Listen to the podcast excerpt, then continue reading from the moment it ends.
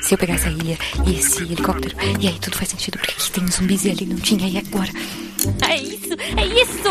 Eu sabia, eu sabia!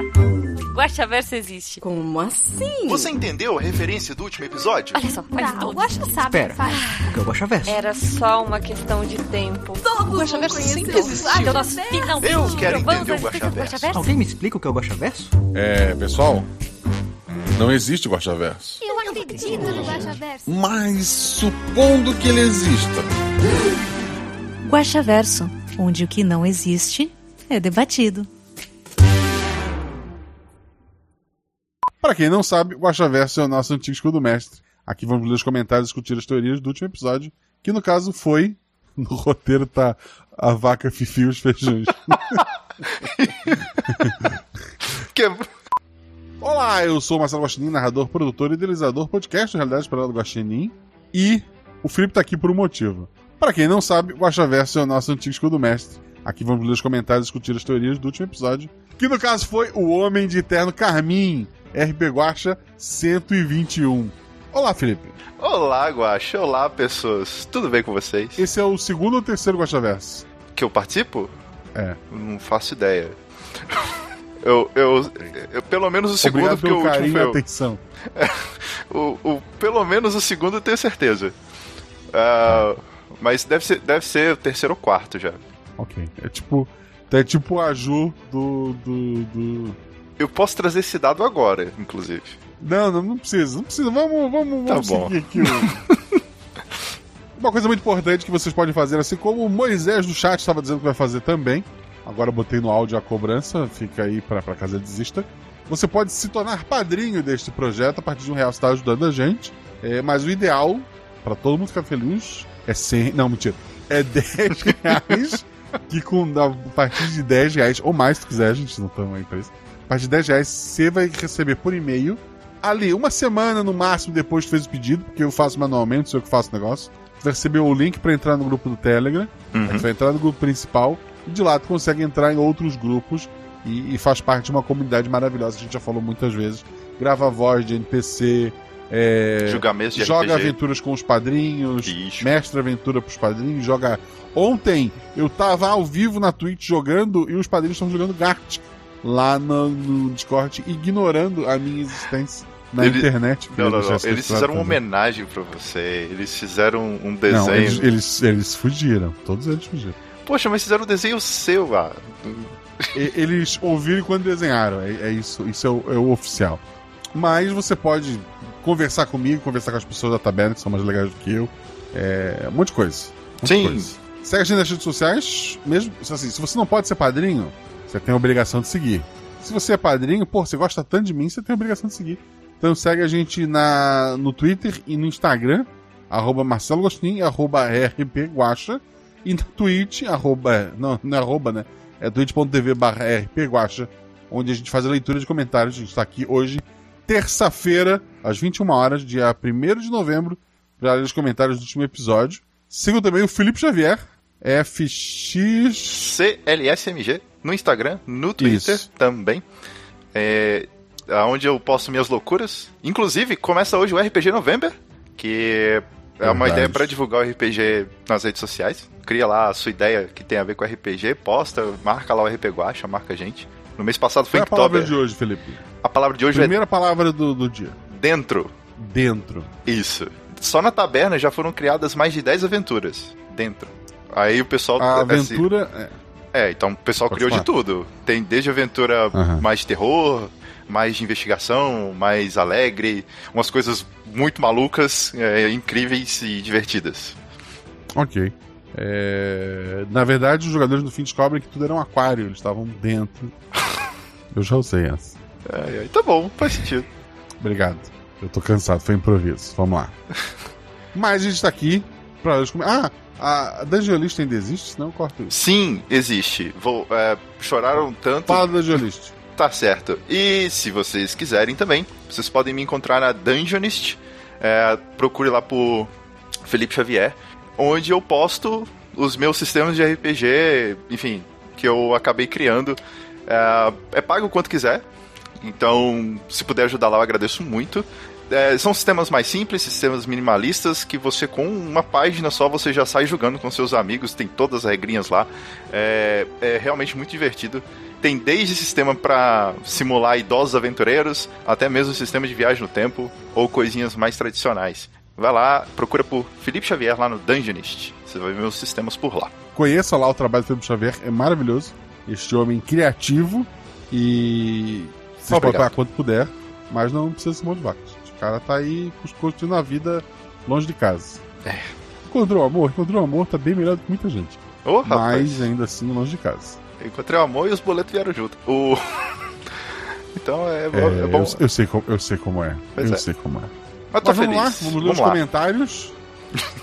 O Primeiro comentário é do Jorge Marcos Santos Silva. Vamos seguir a regra, infelizmente. Felipe, você primeiro. Quer dizer, deixa eu espiar isso aqui. Pô, o próximo é uma linha. de- Depois. Guaxa, você Essa manda e eu sigo o baile. Inclusive, se você quiser trocar Tá. a ordem no meio do caminho também, pra mim tá tudo bem. Beleza, no final eu desisto. Eu, eu finjo, eu dou, eu dou um. Eu rolo no chão. Eu digo que não, não tenho mais. Isso, isso, isso, isso. Consegui uma água. ah, Todo mundo no chat manda coraçãozinho pra Beto. O primeiro comentário é pro é Jorge Marcos Santos Silva. Ele coloca www. Deve ser tipo uou! Só que o, o W em português ele não, não faz o. Quer dizer, ele faz o. Não sei. Faz. É... Não. Respondendo a pergunta do escudo do mestre, não sei quem é o homem de terno. Mas. Uou! Ainda tô me recuperando aqui, colando os miolos no lugar. Spoilers. Por mais estranho que possa parecer, eu fico na vontade de não fazer nenhuma pergunta e só ouvir as perguntas dos meus colegas. Mas vamos a algumas poucas. o cara, ele, te- ele tentou e falhou. Eu, eu vou tentar segurar quem é o homem. Eu, eu devo falar logo quem é o homem carmim quando Mas devo depende, segurar? são, são 41 perguntas, Guaxa. É contigo. É verdade. Eu posso chegar no final desmotivado, né? Assim, ó, É. Quiserem, sabe? Quem liga pro homem carmim? O... Mas tem outro detalhe importante que eu vou deixar pro final se eu falar o ano. Obrigado, amor. Mas tem outro detalhe importante que eu vou deixar pro final. Se. Então aí, fica aí, gente. Fica aí. Caso, caso revele o, o Homem Carmim antes. O Homem de. Continuando o comentário dele, então. O Homem de Carmim seria o Sr. Dante ou o Sr. Trapani? Possivelmente nenhum deles. KKKKK J. Nenhum deles. Seja quem for. Porra, estão comentando aí, eu odeio todos vocês. Seja quem for, temos alguém com a boba como serva ou aliada. Aliada. A garota ruiva se trata da extensão daquele ser, bem como os pássaros e ratos, certo? Certo.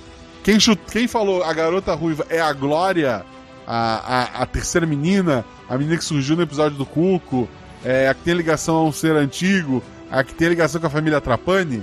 É ela sim. Ela agora pode absorver e transformar diretamente pessoas. Ela transformou o hospital. É, é- quem tranca o hospital e não permite que ninguém mais entre, quem altera os corredores, quem muda tudo lá dentro, quem põe um abutre é, de puleirinho numa cama, é ela. A fala do policial, sobretudo, denota isso. No finalzinho do episódio. O objetivo dele seria consumir aquela linha por inteira? Eu acho que não.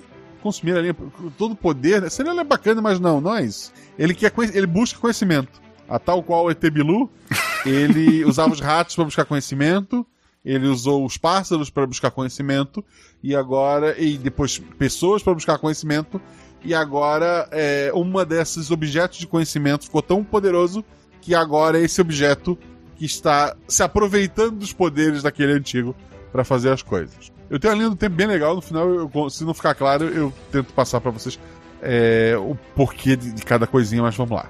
E o que nossos pobres personagens passam foi real de alguma forma? Foi real de alguma forma. Porque é o seguinte: a... tem duas coisas centrais nesse episódio. A boba protegendo a mente do, do homem de terno carmim, e o próprio terno carmim protegendo aquele homem de, de, de muita coisa mágica poderosa, tá? Então, é, a gente vai chegar lá, não vamos, não vamos, não vamos tão longe, mas é, é basicamente isso. Acho já que já foi mais do que algumas perguntas, KKKJ, é verdade, Uhum. mas paro por aqui. Olha, além da história maravilhosa dos jogadores e edição, tudo foi maestral. Biscoitos em formato de grandes pássaros a todos. Por hoje é isso, um forte abraço a todos, força e luz para todos nós, até mais. Até mais, querido. Até mais. Eu tinha um medo desse episódio, porque ele é um episódio pra teórico, porque ele tem muita coisa pra teórico. Oh. É, mas uma pessoa que não costuma ouvir com frequência gostou e, e mandou. O próprio Jorge, outra dúvida que eu tinha assim, se a pessoa não entender tudo, não tem problema. A, a maioria Ah. esmagadora das pessoas não entendeu nada e adoraram do mesmo Mas jeito. eu acho, Então eu tô tranquilo. nem sempre explicar é algo bom pra uma história. Vide aí algumas, algumas séries e filmes. Você não explicar as coisas e deixar que a mente complete é bem Sim. mais satisfatório. É, essa, é- Que era essa- a minha ideia do, no começo. E ficou muito bom.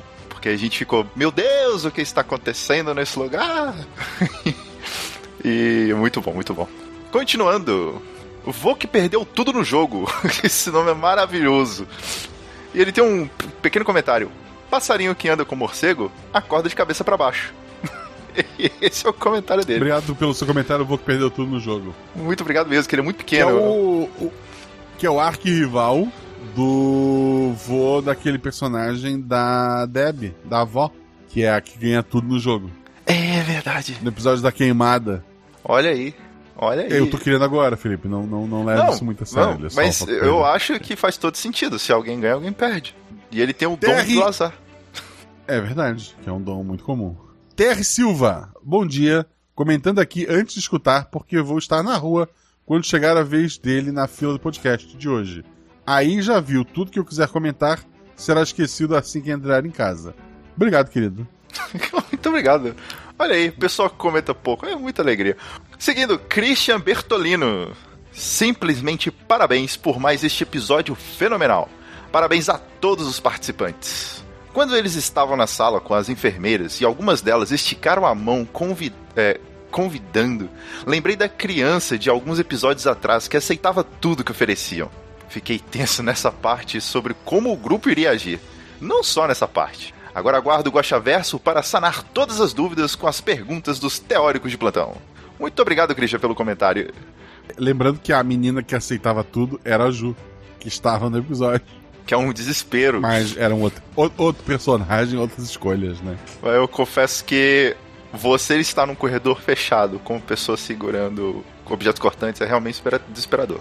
É, eu, eu odeio quando isso acontece comigo também. O próximo comentário, puta, tem já caiu um V a mais pra mim.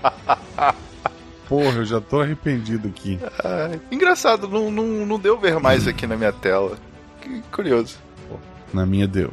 Gabriel Narciso Parreira. Ou Pareja. Parreira.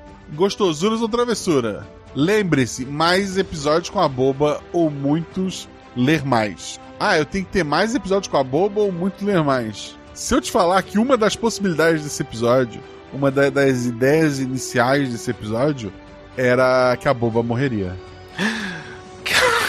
Era uma da- das minhas ideias. Seria útil. Sabe assim, vamos tirar no, no auge esse personagem? Nossa, Mas mas, ah, depois me- nossa. Assim, mas bem ela não terminou. Já deixo isso claro pra você. Caramba. Por mais que ela, ela esteja fora. Depois a gente fala dela. É sim, sim. Salve, é. salve, salve, salve todos os membros da família Procyon que é a família dos guaxinins. Será que dessa vez o Guaxa fala corretamente meu sobrenome? O da Sabiron ele já tá fazendo. E é o mesmo som de J. É, então é isso mesmo. Pareja. Então eu acertei Parreira, é isso? É. É, ok. Se você fizer certinho lá no começo, sem ler o comentário anterior, minha promessa de ano novo será entrar na taberna. Ei. Porra, eu vou ajustar na edição, se não tá aqui ao vivo. Eu acho que nem com edição eu acertaria, mas ok, vamos continuar. Essa semana eu tô quase mais ansioso pelas diversas teorias conspiratórias que pelo episódio. KKKKKJ, por extenso. Vou ouvir o Guaxaverso como, como jogo. De novo. Vou ouvir o Guaxaverso como jogo de bebida. Cada vez que o comentário perguntar do corvo, eu tomo um gole. Seja para comemorar ou afogar as mágoas de domingo. Então já tiro de frente, não tem nada a ver com o corvo, gente, pelo amor de Deus. E sou daquele time que acha que quanto mais boba cantando, melhor. Eu também sou a favor. É muito bom. Afasta-se lentamente cantando em tom calmo e sinistro. Confessando bem, todo mundo faz pecado. Logo assim que a missa termina. Tá aqui o Felipe não me deixa mentir. Todo mundo tem um primeiro namorado, só a bailarina que não tem. Desculpa a todos que me viram cantar. Mas vamos lá, algumas mais dúvidas. No jogo de xadrez, referência aos jogos que Morte propunha no episódio que deveria sair essa semana, mas ficou engraçado demais para ela. Vai ver, tô só viajando. Eu gosto do jogo de xadrez. É, ali é mais uma referência a uma coisa que eu comentei na taberna, quem é padrinho já sabe disso. O personagem da Rebel, que é, eu acho que é a Amelie o nome? Uhum. É, Felipe. É, Amelie. Amelie. É, as memórias dela não são confiáveis, porque ela tem uma entidade dentro dela. A garota ruiva, durante todo o episódio, parte dela, lembrando que aquela criatura pode virar vários ratos, vários pássaros e, e meninas, é, parte dela, a parte principal dela, está dentro da Amelie o episódio inteiro e as memórias estão misturadas. Muito bom. Ah, no final do episódio é dito: o homem de preto pediu para a menina é, se aproximar do, homem de, de terno carmim. E quando ela se aproximou, os poderes dela pelo terno e principalmente pela boba falharam. Ela achou que ia ser muito fácil se livrar dele e o checkmate seria aquela batalha mental em que ela perdeu. Toda vez que ela se aproximava do, homem de terno carmim, a boba que, que está na, na, na mente da- desse homem, é, ela vencia. Então, e afastava, né? Ela é puxada naquela primeira é, mensagem dela ali. Então, ela teve que criar outras formas de vencer a- aquela criatura e foi usando os personagens jogadores, criando aquele, a- aquela situação no hospital, é, forçando eles a fazer o que eles fizeram, né? Sim, sim, sim, sim. Então a referência é simplesmente uma luta de, de inteligência que ela perdeu. Guardem isso. Esse jogo de xadrez, dessa mesma forma, já aconteceu em outro episódio. E se eu lembrar, o que eu duvido, eu volto a falar disso depois. Eita. Inclusive, falando do episódio de terror que virou humor, dessa vez os personagens já eram predeterminados.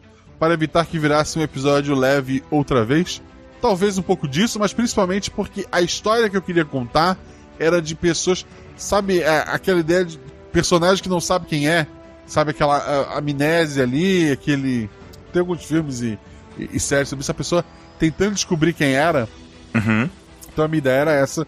Os personagens já estavam prontos. Quando começou, eu já sabia quem era qual. É óbvio, eu passei pros jogadores assim: olha, é, eu não falei, ah, você vai ser um bombeiro. Eu falei, você é uma profissão heróica no mundo moderno. E daí ele criou nome, escolheu atributo, aparência e tal. É, da Ju era. Você é uma mulher forte, uma pessoa forte, uma coisa assim, sabe? E daí da, da, da, da Bia ficou a, a inteligente, a pessoa que estudou alguma área específica. Eu não disse, ah, tu é uma psicóloga, que é a, a Amelie, né? Tu é uma mafiosa que cobra é, pedágio, como é que é o nome? É, sei lá, propina? Cobra por talvez? segurança, né? É. E que depois se torna segurança, né? Da, da, da Glória. E o outro, o, o bombeiro, né? Mas a- a- o fato da, de você não saber quem é você e você ter essa curiosidade e as memórias não eram nada leves, vai. Eles são ótimos jogadores, então eles foram abraçando o clima ali. Sim. Inclusive, falando do. Ah, não, do já foi. Do aglomerado de enfermeiras. Como ele, com ele tocando e sendo puxado, imagino que se alguém tivesse pego uma das mãos estendidas, teria sido puxado por eles, correto. Correto. E primeiro ficaria muito feliz no processo até começar a sentir dor. E daí, se ela continuaria sentindo felicidade ou não, eu não tô aqui pra julgar. E tivesse desgrudado as enfermeiras, elas teriam atacado? Não. Assim, elas atacaram, elas atacariam se a pessoa se entregasse naquela loucura. No mais, deixo diversos biscoitos em formato de chapéu de guizos para todos os 50% dos envolvidos. Obrigado, querido. Obrigado, Obrigado, comentários meu gigantes. caro. E o, Já tem próximo, três comentários novos. Eu odeio todos vocês que deixaram registrado. E o próximo comentário é do Ricardo Becker Krumnauer. Meu Deus, eu não sei se se pronuncia dessa maneira. É, deve ser. Eu- Desculpa aí, meu caro Ricardo. Mas vamos lá. Caracas, Guaxa. Parabéns. Que mente brilhante. Olha aí, Guaxa, mente brilhante. Parabéns, meu querido. Consegui chegar nos semanais. Só queria te parabenizar pelo projeto. O grupo de spoiler bombando mal dava pra acompanhar tudo. RS, RS, RS. Não é qualquer pessoa que consegue mexer com tantas mentes tentando solucionar as dúvidas. Parabéns novamente e continue nos presenteando com as suas histórias brilhantes para a nossa alegria. Abraço a todos. PS, Eu tava- escuto pelo Spotify. Eu tava preocupado assim, porra. E se no final ninguém chegar à conclusão certa? Eu falhei. Sabe aquela, aquela ideia de o professor que reprova a turma toda, quem falhou foi o professor e não os alunos? Sim, Eu mas, tava com esse medo mas, da né? turma inteira reprovar. Mas assim, Mas eu tava. é, o grupo de spoiler teve mais de 3 mil mensagens. Era 2 mil no, no- no segundo dia e depois mais mil, pelo menos, assim, que surgiram lá. s- sem e eu tava spoiler, todas as minhas fichas. Hã? sem, sem spoiler, a galera foi até bem. Então, é. Eu, eu tinha todas as minhas pistas postadas no Caio, que é o nosso maior teórico. Eu não vou dizer se ele acertou ou não, porque tem um comentário dele aqui pra gente comentar depois. Justo. Mas outras pessoas. O que me, me relaxou foi outras pessoas que não são tão é, loucos como o próprio Caio, dando palpites muito acertados, sabe? Sim. Porra, eu acho que é isso. Eu acho que foi assim. eu disse, "Pô, Eles pegaram tranquilo." os detalhes certos. É, os- Civi- é, civis acertando, sabe? Não só o Caio, por exemplo. Não, Ficou muito bom, foi muito bom. Ah, como, como teve o hype, o pessoal prestou bem atenção nos detalhes e foram muito bem, foram muito bem. Não, foi uma loucura. Foi, foi assim. O grupo de spoiler foi muito maior do que eu imaginava. E, porra, foi, foi incrível. O próximo comentário é do Ashley Sato. Olá, essa é a primeira vez que comento. Já acompanho RPG Watch desde o primeiro episódio. Muito obrigado. Caramba. Deixei a preguiça de lado para deixar meu comentário de agradecimento pelas excelentes histórias e a todos que participam delas. Só não apoio ainda, pois moro no Japão e não sei como fazer. No demais, grande abraço a todos. Eu acho que pelo padrinho dá. Sim, pelo padrinho dá. dá pra fazer boleto e tal, não sei. Pelo padrinho Mas dá assim, de qualquer forma, a, a intenção conta. Então, muito obrigado, querido. Muito obrigado mesmo por estar é, ouvindo desde o começo e, e comentando com a gente. Muito bem, Wesley. Procura lá no Padrim. É, inclusive, tem um podcast no Japão que o, que o, o Zorzal edita. A galera apadrinha esse podcast também pelo, pelo Padrim. Pelo padrinho, né? Aham. Isso. Continuando. Comentário do Imbraim Matos Neto. Que. Nesses Que é dias ele. sobrenome. Que nesses dias o Imbraí, ele acabou me indicando pra, um, pra uma vaga. Obrigado, Imbraí. Tô lá. Tamo lá, tamo na, tamo na luta. E ele comenta: Saudações, Colocar na lista de coisas do, do padrinho ali. Contatos. Exato. Assim, é, assim, uma coisa eu posso garantir. Se você entrar no grupo do Telegram, tu vai ter um monte de contato. Não, Um monte. tem, tem gente. Agora que eu entendi. Tem gente do país inteiro. Inteiro, é. Tipo. O país inteiro, gente fora do, do de- país. É, uma loucura. Inclusive gente do Japão. Tá, tá lá. Gente que cria abelha por diversão. Olha aí.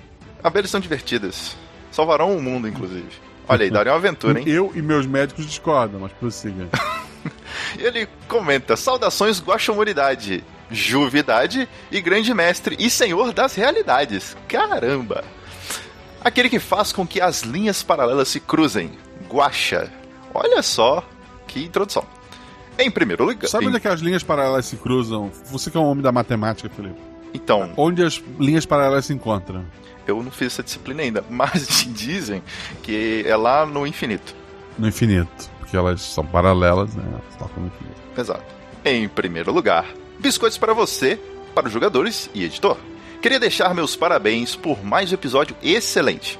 Como eu sei que eu vou esquecer de comentar se eu deixar para depois, aqui vai uma dúvida meio desconexa, mas que dessa vez é do próprio episódio e não uma teoria maluca sobre dados. Spoiler. Ele, ele continua.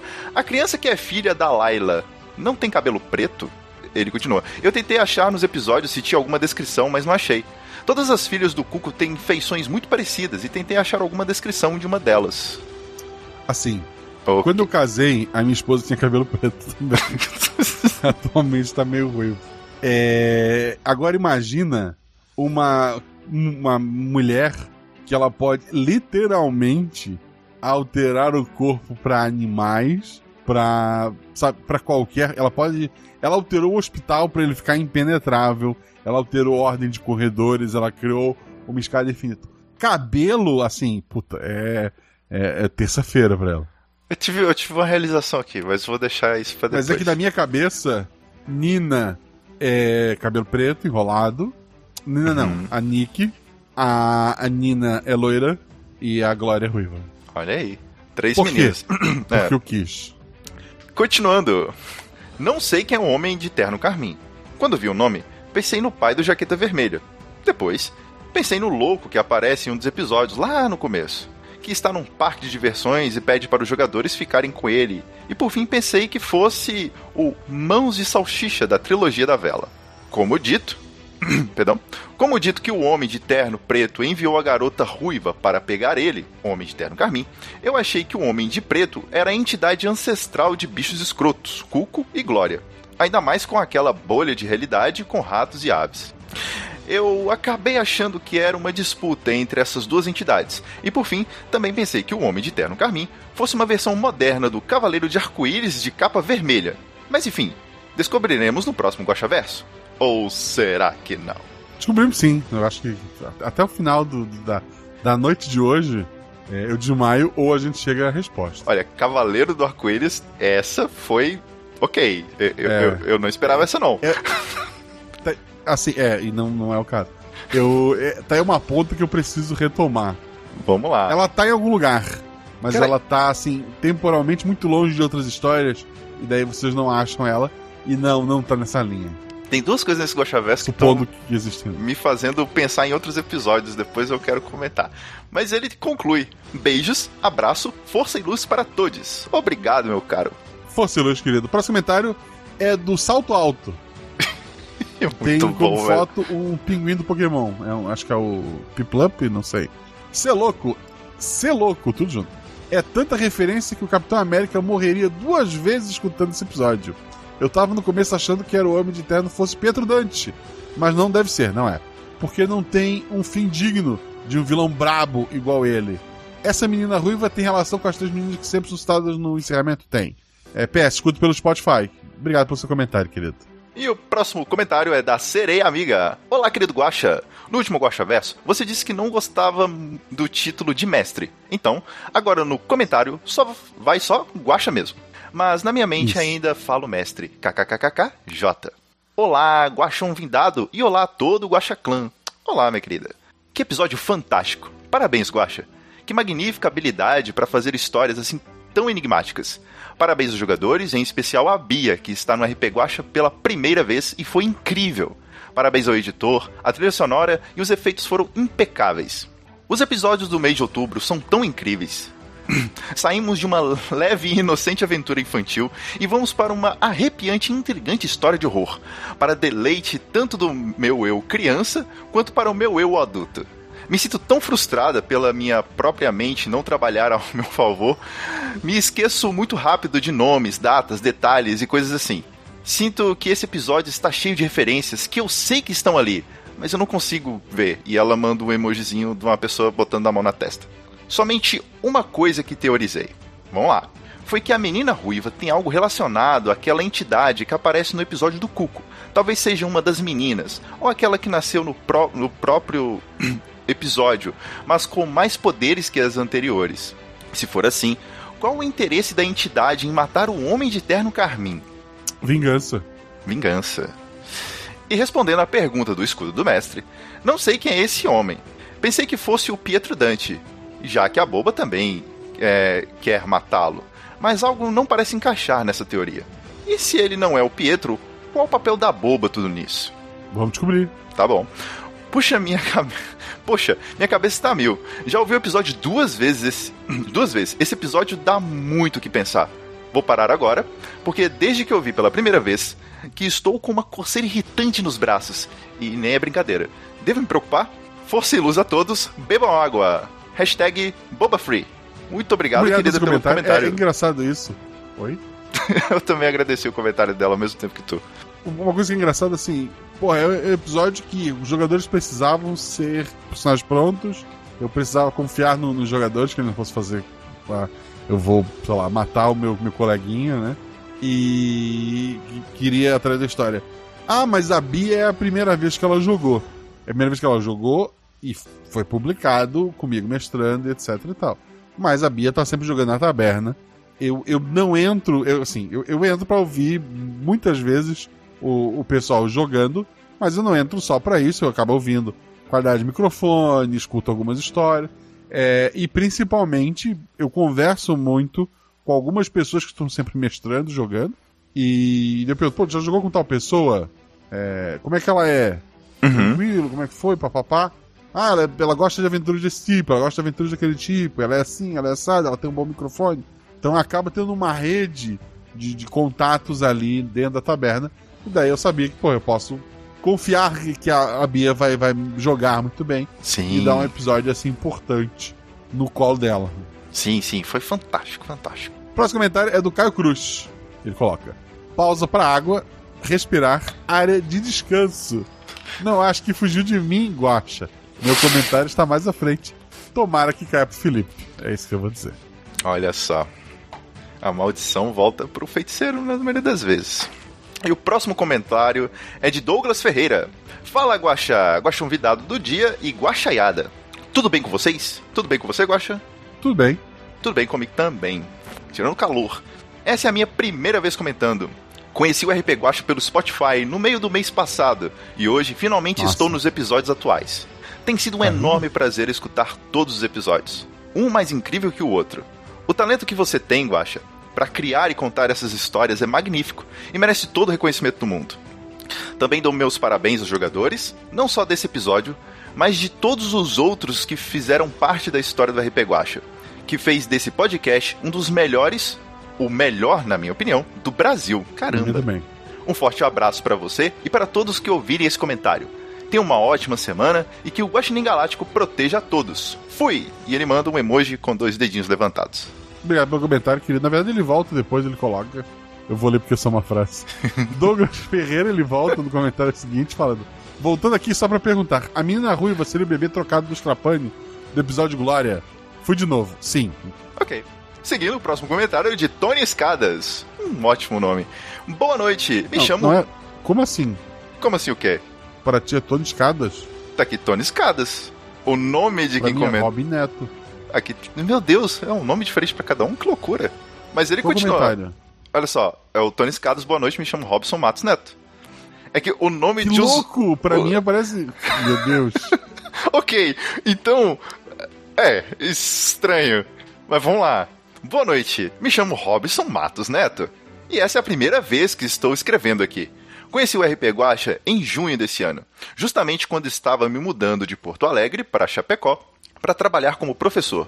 Um amigo meu de RPG, Elvis, já tinha me recomendado, mas relutei um pouco a começar a ouvir. Mas quando finalmente o fiz, foi a melhor decisão que tomei. Ainda não escutei o episódio, mas, se tudo der certo, esse Guaxavé será o primeiro que escutarei no dia do lançamento.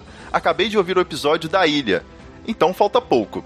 Queria só agra- de Deus, tá certo. isso. Queria só agradecer por todo o conteúdo, esse conteúdo maravilhoso. Ele foi essencial na minha aventura às terras desconhecidas do oeste catarinense. E foi melhor ainda quando eu vi a trilogia dos zumbis. Olha só. Muito obrigado por tudo. Continue sendo essa pessoa maravilhosa. Não sei se é relevante ainda, mas escuto pelo Spotify, mas sem fazer o download. Não sei se vocês ganham algo pelo download. Se sim, posso começar a fazer. O RP Guacha é o meu melhor amigo aqui em Chapecó e me acompanha em todas as minhas saídas e meus trajetos para a faculdade. Muito obrigado, Guacha, e todos da comunidade do Guaxinim. PS, como se coloca a tarja em spoiler? Quero usar na próxima vez comentar. E ele coloca Edit. Quase me esqueci. Pretendo mês que vem me tornar padrinho. Adoraria jogar RPG com o pessoal da taberna. Amo demais esse estilo de vida. Bom, meu Perfeito. caro amigo Robinson, é, você consegue selecionar, se não me engano, e tem uma opção na hora de editar pra tu colocar como spoiler, quando tu tá escrevendo um comentário mesmo. Tem a caixinha de edição e tem lá assim, spoiler, tem um olhinho. Tu consegue ocultar dessa maneira. Ou usando a tag spoiler. Você coloca spoiler, abre a tag, aí no final você fecha a tag spoiler, também é uma outra maneira. Obrigado, Elvis, por apresentar pro Rob Neto é, esse o RP Guacha, né? Fico muito feliz. É, o fato dele ter ouvido a trilogia do Oeste Catarinense no Oeste Catarinense me faz imaginar 10 anos no futuro. Eu não sei, não tô cravando datas, tô só chutando, não. Mas sei lá, 10 anos no futuro, ele numa represa, o mundo cercado por zumbis, e aparecer uma menina com um violão, dizendo, ah, eu sou a Kelly. Ele atirando nela, Todos perguntando por quê e ele responde: vai por mim.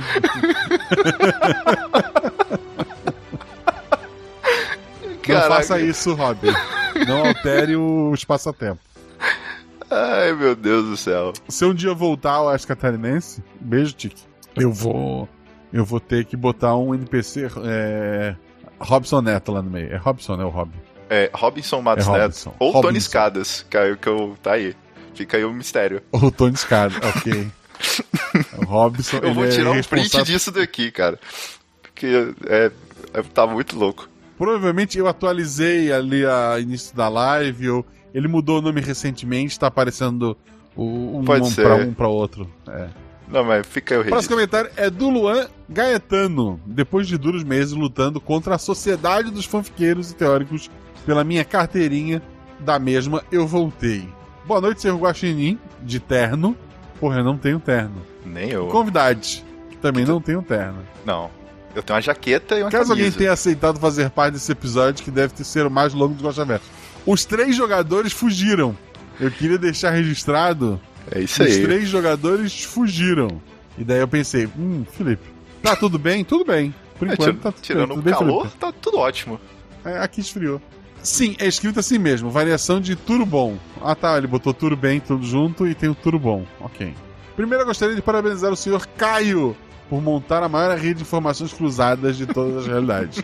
Ele criou um arquivo com informações, falas e até teorias sobre o episódio. O cara é zica, chefia. Porra, eu vou falar do Caio quando chegar no Caio, mas, porra, ele é, ele é de outro É. mundo. Ele levou a. Eu não sei se ele iria ser tão louco se eu não tivesse desafiado ele diretamente, mas eu acho que sim. Sim, iria. Iria. E Você começando só... com o pé direito, va- vamos às minhas perguntas. Juro que vou ser rápido dessa vez. Obrigado. O Carmin é parte dos Cavaleiros Arco-Íris dessa realidade? Não. Meu Deus! Justifique caso sim ou não. Não, porque eu não quero. Ele tava realmente. Me dá meio ponto só. Mas é não. Ele tava realmente armado com uma vassoura e uma arma? Ou a vassoura era algo que um bombeiro humano acharia parecido com uma? Não.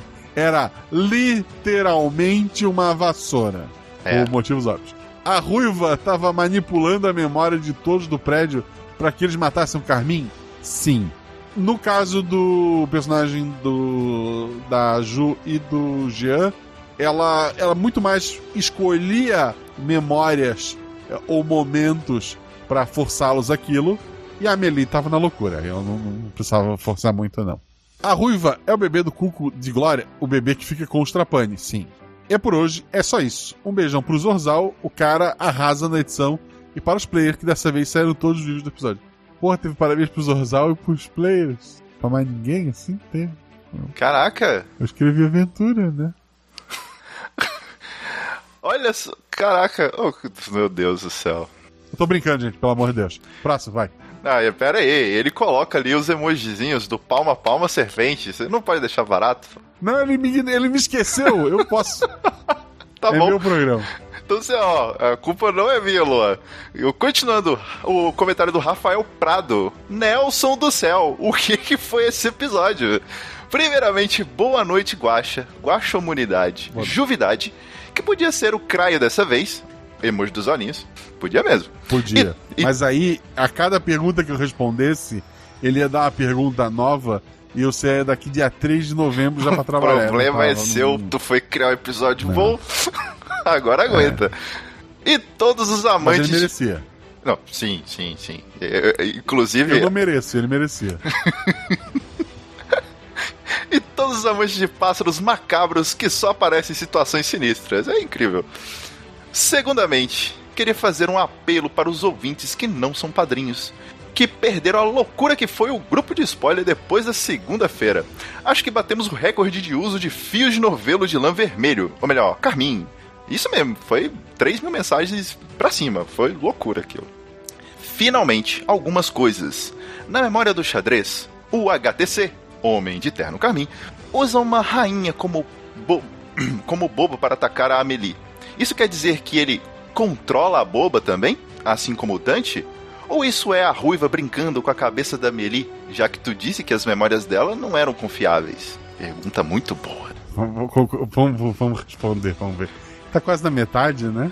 É, já chegamos aqui, metade do copo É, tá é, cheio. A pergunta dela é: ele controla a boba assim como o Dante? Não. O Dante controla a boba.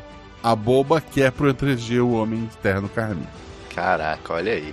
Tá bom. Muito bem. É, A próxima pergunta. A doutora Giovanna diz que a ruiva usa a Amelie para chegar no HTC, para o Homem de Preto. Pensando que o Dante é o Homem de Preto, o HTC poderia ser o rico, já que ele não aparenta ter poderes sobrenaturais. Vide a memória que ele está com uma arma e um pedaço de pau batendo na ruiva? Uma vassoura. Ok, próxima não, é- não é um pergunta. pedaço de pau normal, é uma vassoura. É uma vassoura. O homem de preto é o Dante, o homem carmim, e por isso o Felipe tá aqui, é o rico. Tan, taran, tan.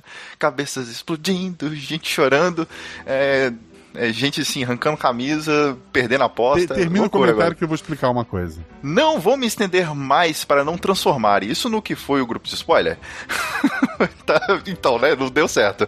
Tantas referências, mas não podíamos deixar de enaltecer a excelente edição de Zorzal e suas músicas precisamente colocadas, além das maravilhosas atuações e empolgação do Jean, Bia e Ju. S2. Obrigado pelo comentário, Rafael. Vamos lá. Voltando ao episódio, é o Resiliente. Que é o episódio. É o Resiliente da chuva? É, né? Sim, Depois da chuva. Resiliente depois da chuva. O- A chuva é o episódio da chuva. A boba tem três auxiliares, esses três são físicos. Eles tentam matar fisicamente os jogadores. A boba, em momento algum, ela aparece fisicamente. A luta dela o tempo todo é mental, em especial dentro da mente do rico. A boba não tem um corpo físico, tá? Vamos por parte. Toda parte da boba é uma luta mental. No final deste episódio, acontece a partida de xadrez, entre aspas. Só que o, pro rico, na mente dele, podia ser qualquer coisa. Na, na mente dele, a, a maneira dele entender aquela situação era uma partida de basquete. Podia ser uma partida de xadrez, de dama, de uma luta de boxe. Cada pessoa poderia ver de um jeito. Mas na essência, era uma batalha puramente mental. A boba tinha lá, seguia a ordem do, do Dante, ela tinha lá um, um pacto, um acordo, alguma coisa que a gente pode um dia ver ou não. Mas o fato é que o rico, ao vencê-la no próprio jogo, ao derrotá-la dentro da mente dele, acabou. é- é- é- a boba chegou ao final. Ela, ela falhou na missão que ela recebeu e ela tá livre. Ela decide ajudar o rico daquele ponto em diante. Ela lutou com todas as forças para vencer, Caraca. Genial. mas ela isso. perdeu. Genial. O rico, então, é, é assombrado, é protegido ah, contra a vontade dele. Cara, todo dia de manhã. Pela boba. Bom é. dia, meu caro. é é, A é um boba- desesperador. A boba faz. é, é, mostra como ele conseguiu um item mágico muito poderoso, que é esse, esse tecido, esse terno carmim, tem aquelas é, pinturas por dentro. Aquilo é uma magia muito poderosa que a boba tinha conhecimento, que ela não passaria pro Dante, porque ela, ela tava lá por obrigação, não porque ela queria, mas que ela passa pro rico sabendo que ele teria uma chance. Todas as mandingas do, do, do Dante falham, porque agora ele tem a proteção no corpo do terno e na mente da boba, e ele simplesmente desaparece pra ela. O Dante, ele não pode mais ir pra Europa, porque a Europa inteira sabe que, que ele, de todas as merdas que ele fez, que ele tá envolvido com o soro do, do Sherry Sherry lá no, no- na- nas Américas. Uma guerra tá pra acontecer entre a América e Europa, tá? Mas E é- ele, ele precisa provar a força. Porque quando tu mexe com. O, o Dante tem muito dinheiro. Eu tô- vou me empolgar, tu me para Não, coisa. não, vai, vai fundo, eu tô amando. Dinheiro não serve pra nada entre criaturas sobrenaturais de extremo poder. Então, ele ter muito dinheiro e nada não significa nada. Ele foi simplesmente humilhado por uma pessoa. Ele precisa, ele precisa provar ser poderoso para continuar sendo respeitado por todos os acordos que ele tá fazendo por aí. Então, ele dá a última cartada. A família Trapani, talvez um dia a gente trabalhe sobre isso, eu não vou falar muito, mas tem um problema e um poder em sua família. Agora. A família Trapani conhece outras famílias mafiosas e conhece uma que entende de magia que ela sempre ignorou, mas que agora que ela tem uma filha diferente, eles entraram em contato e eles já meio que se conheciam. O Dante pede, então, para esta, para Glória, provar seu valor, não só para ele, mas para a própria família, eliminar o homem de terno carmim E daí ela vai. ah, ela vai atrás da. Ela não consegue a mente do dele, mas ela vai atrás da doutora Giovanna, a doutora Giovanna pra chegar na, na Amelie, a chegar naquele lugar, e depois a gente fala mais sobre isso. Mas a ideia básica é essa. Muito bem, agora vocês têm alguns segundinhos pra catar os pedaços de vossas mentes que estão espalhados por todo o cômodo. Eu, isso foi. Nossa, eu tô lembrando de quando você foi escrevendo as mensagens e eu só, sabe, vibrando. Maravilhoso, maravilhoso. Mas muito bem, vamos lá que tem metade do morro pra subir. Próximo comentário da Sinara. Oi, pessoas guaxinescas. Minha nossa, quantos comentários enormes. Olha, eu nem me atrevo a responder quem é o homem de terno carmim, até porque a senhora tá atrasada. Só sei que na minha cabeça quem faz a voz dele é o Fencas. Não, é o Felipe, tá feio, aqui. errou rude. Isso, isso é tudo. Bem, eu só vim mesmo agradecer por esse episódio maravilhoso. Parabéns a todos os percentuais envolvidos, jogadores de mestres, NPC, editor. Aliás, Zorzal arrasou com a NPC também, é verdade. Muito bom. Esse episódio tá foda. Eu amo os episódios de terror, check. E amo ainda mais quando eles dão um nó na minha cabeça, duplo check. Obrigado demais, Guaxa. Você é foda. Beijos para todos. E daí ela botou ponto vírgula e asterisco. Que é um beijo. Muito bem. Próximo comentário, meu Deus do céu. É do Anderson Camatari Vilas Boas. E ele escreveu bastante. Olá a todos os guaxinins presentes, cada qual exercendo sua função. Marcelo, convidade, chat, ouvintes. Olá, meu querido. Excetuando-se os vossos cérebros, cujos pedaços devem estar espalhados por todos os lados do cômodo em que estavam quando ouviram esse episódio, espero que no restante estejam todos bem. Eu tô bem. Estou passando aqui para deixar biscoitos em formato de peças de xadrez distorcidas levemente derretidas, que mais lembram arlequinas do que peças de xadrez de fato. Algumas dessas peças segurando mangueiras de incêndio, outras com soqueiras, outras com uma segunda cabeça saindo de um rasgo no ombro, algumas vestindo ternos cor carmim e segurando cabos de vassoura como se fossem tacos de beisebol. Que episódio incrível! Que edição! Jogadores de narração sensacionais. Guaxa, você está sob o efeito de que substâncias quando escreveu uma aventura? KKKKJ. Lembrando que eu não. Eu não. Desde. Sei lá, há uns 20 anos eu não, não bebo nada alcoólico. Talvez um golinho de champanhe na virada de, sei lá, de um ano aí, há uns anos atrás. Mas assim, só pra, pra brindar. Mas não. Não uso nenhum tipo. Tomo café e como chocolate, talvez. Olha aí. Esse é o segredo para criar aventuras. Toma café e come chocolate, pessoal. Nesse comentário, venho apenas parabenizar. Deixarei as teorias para outro comentário. Mas aproveito para dizer que quem é ouvinte regular do RP Guacha e não é padrinho, tem o dever moral de apadrinhar o projeto. Nem que seja com apenas um real mensal. Mas tiver. Mas se tiver condição, apadrinhar com um valor maior para entrar no grupo do Telegram. Não irá se arrepender, sério. A Taberna, grupo de padrinhos do RP Guacha no Telegram, é o lugar mais aconchegante, mais gostosinho, mais respeitoso, mais tudo que você pode encontrar na internet. Lá você faz amigos, lá você se diverte, lá você se distrai se estiver estressado, consegue ajuda nas coisas que precisar, é incrível. E se você gosta de teorizar sobre o Guaxaverso, tem também o subgrupo de spoilers. Esse episódio a gente teve acesso antecipado na segunda-feira, quatro dias antes do lançamento no feed, e as discussões no grupo de spoilers sobre teorias do Guaxaverso estavam tão intensas e polvorosas que bateram recordes de quantidade de mensagens. Lembro de uma vez que o Guaxa fez um, um concurso distribuindo Vale Aventura, mas que foram umas duas mil mensagens em dois dias, eu acho. Me corrija aí, Guaxa. No grupo principal. Como esse episódio foram mais de 3 mil mensagens em 3 dias, porém no grupo de spoilers, que é bem menor. E se você não quer teorizar, não tem problema, o grupo principal não tem spoilers. E se você se interessa por outros temas, a taberna tem vários subgrupos. A comunidade é a mais incrível que existe. Vale a pena. É isso, pessoal. Logo mais, posto minhas hipóteses e teorias. Grandes beijundas a todos vocês. Abraço, meu querido. Esse foi o momento Jequiti, né? Ele surgiu, fez um Foi. gigante. Ficou maravilhoso o texto. Ana Beatriz, ela, é, ela escreveu como A Beatriz Ribeiro, né? Mas eu sei que é Ana, é Ana B. Uhum. Boa noite, Guaxinins, que sou eu e o Felipe, no momento. Você é um Guaxinim, Yep. Felipe? Sim, sou um guaxinim. Tentei acompanhar o grupo de spoilers, mas era muita, muita mensagem. Eu também eu desisti. Eu, eu só entrei e perguntei, a Shelly ouviu? E se eu vi, gostei, né? Certo, tá bom. Eu tenho só dois palpites. Um, estavam falando abutre. mas na minha mente, quando foi descrito, eu pensei em uma arpia. Ave de rapina mais overpower. É Eu lembro de ter pesquisado os dois. Acho É. que no fim ficou o abutre, mas talvez eu tenha misturado tudo também. Mas é excelente. Dois, por acaso a Laila de Ukuko teria cabelos ruivos? Se não me engano, ela tinha cabelo preto no- originalmente, mas não me espantaria se fossem ruivos. É, provavelmente a, a família tá trapando e tá lançando aí um, uma linha de tin- tinta de cabelo. É, se eu não me engano, a mãe, a, a, a Trapani tinha o cabelo ruivo. Acho que é por isso, porque a menina imita o bebê, né, que ela tá substituindo. Olha só. É, Talvez seja algo assim. Eu não- eu- assim, em algum lugar faz sentido, gente. Eu só não lembro no que. É só isso. Aí ela botou dois pontos e um fecha parênteses. Beijinhos, beijinhos. Meu Deus, André Trapani, o próximo a comentar. E lá vamos nós. é mim. Excelente episódio.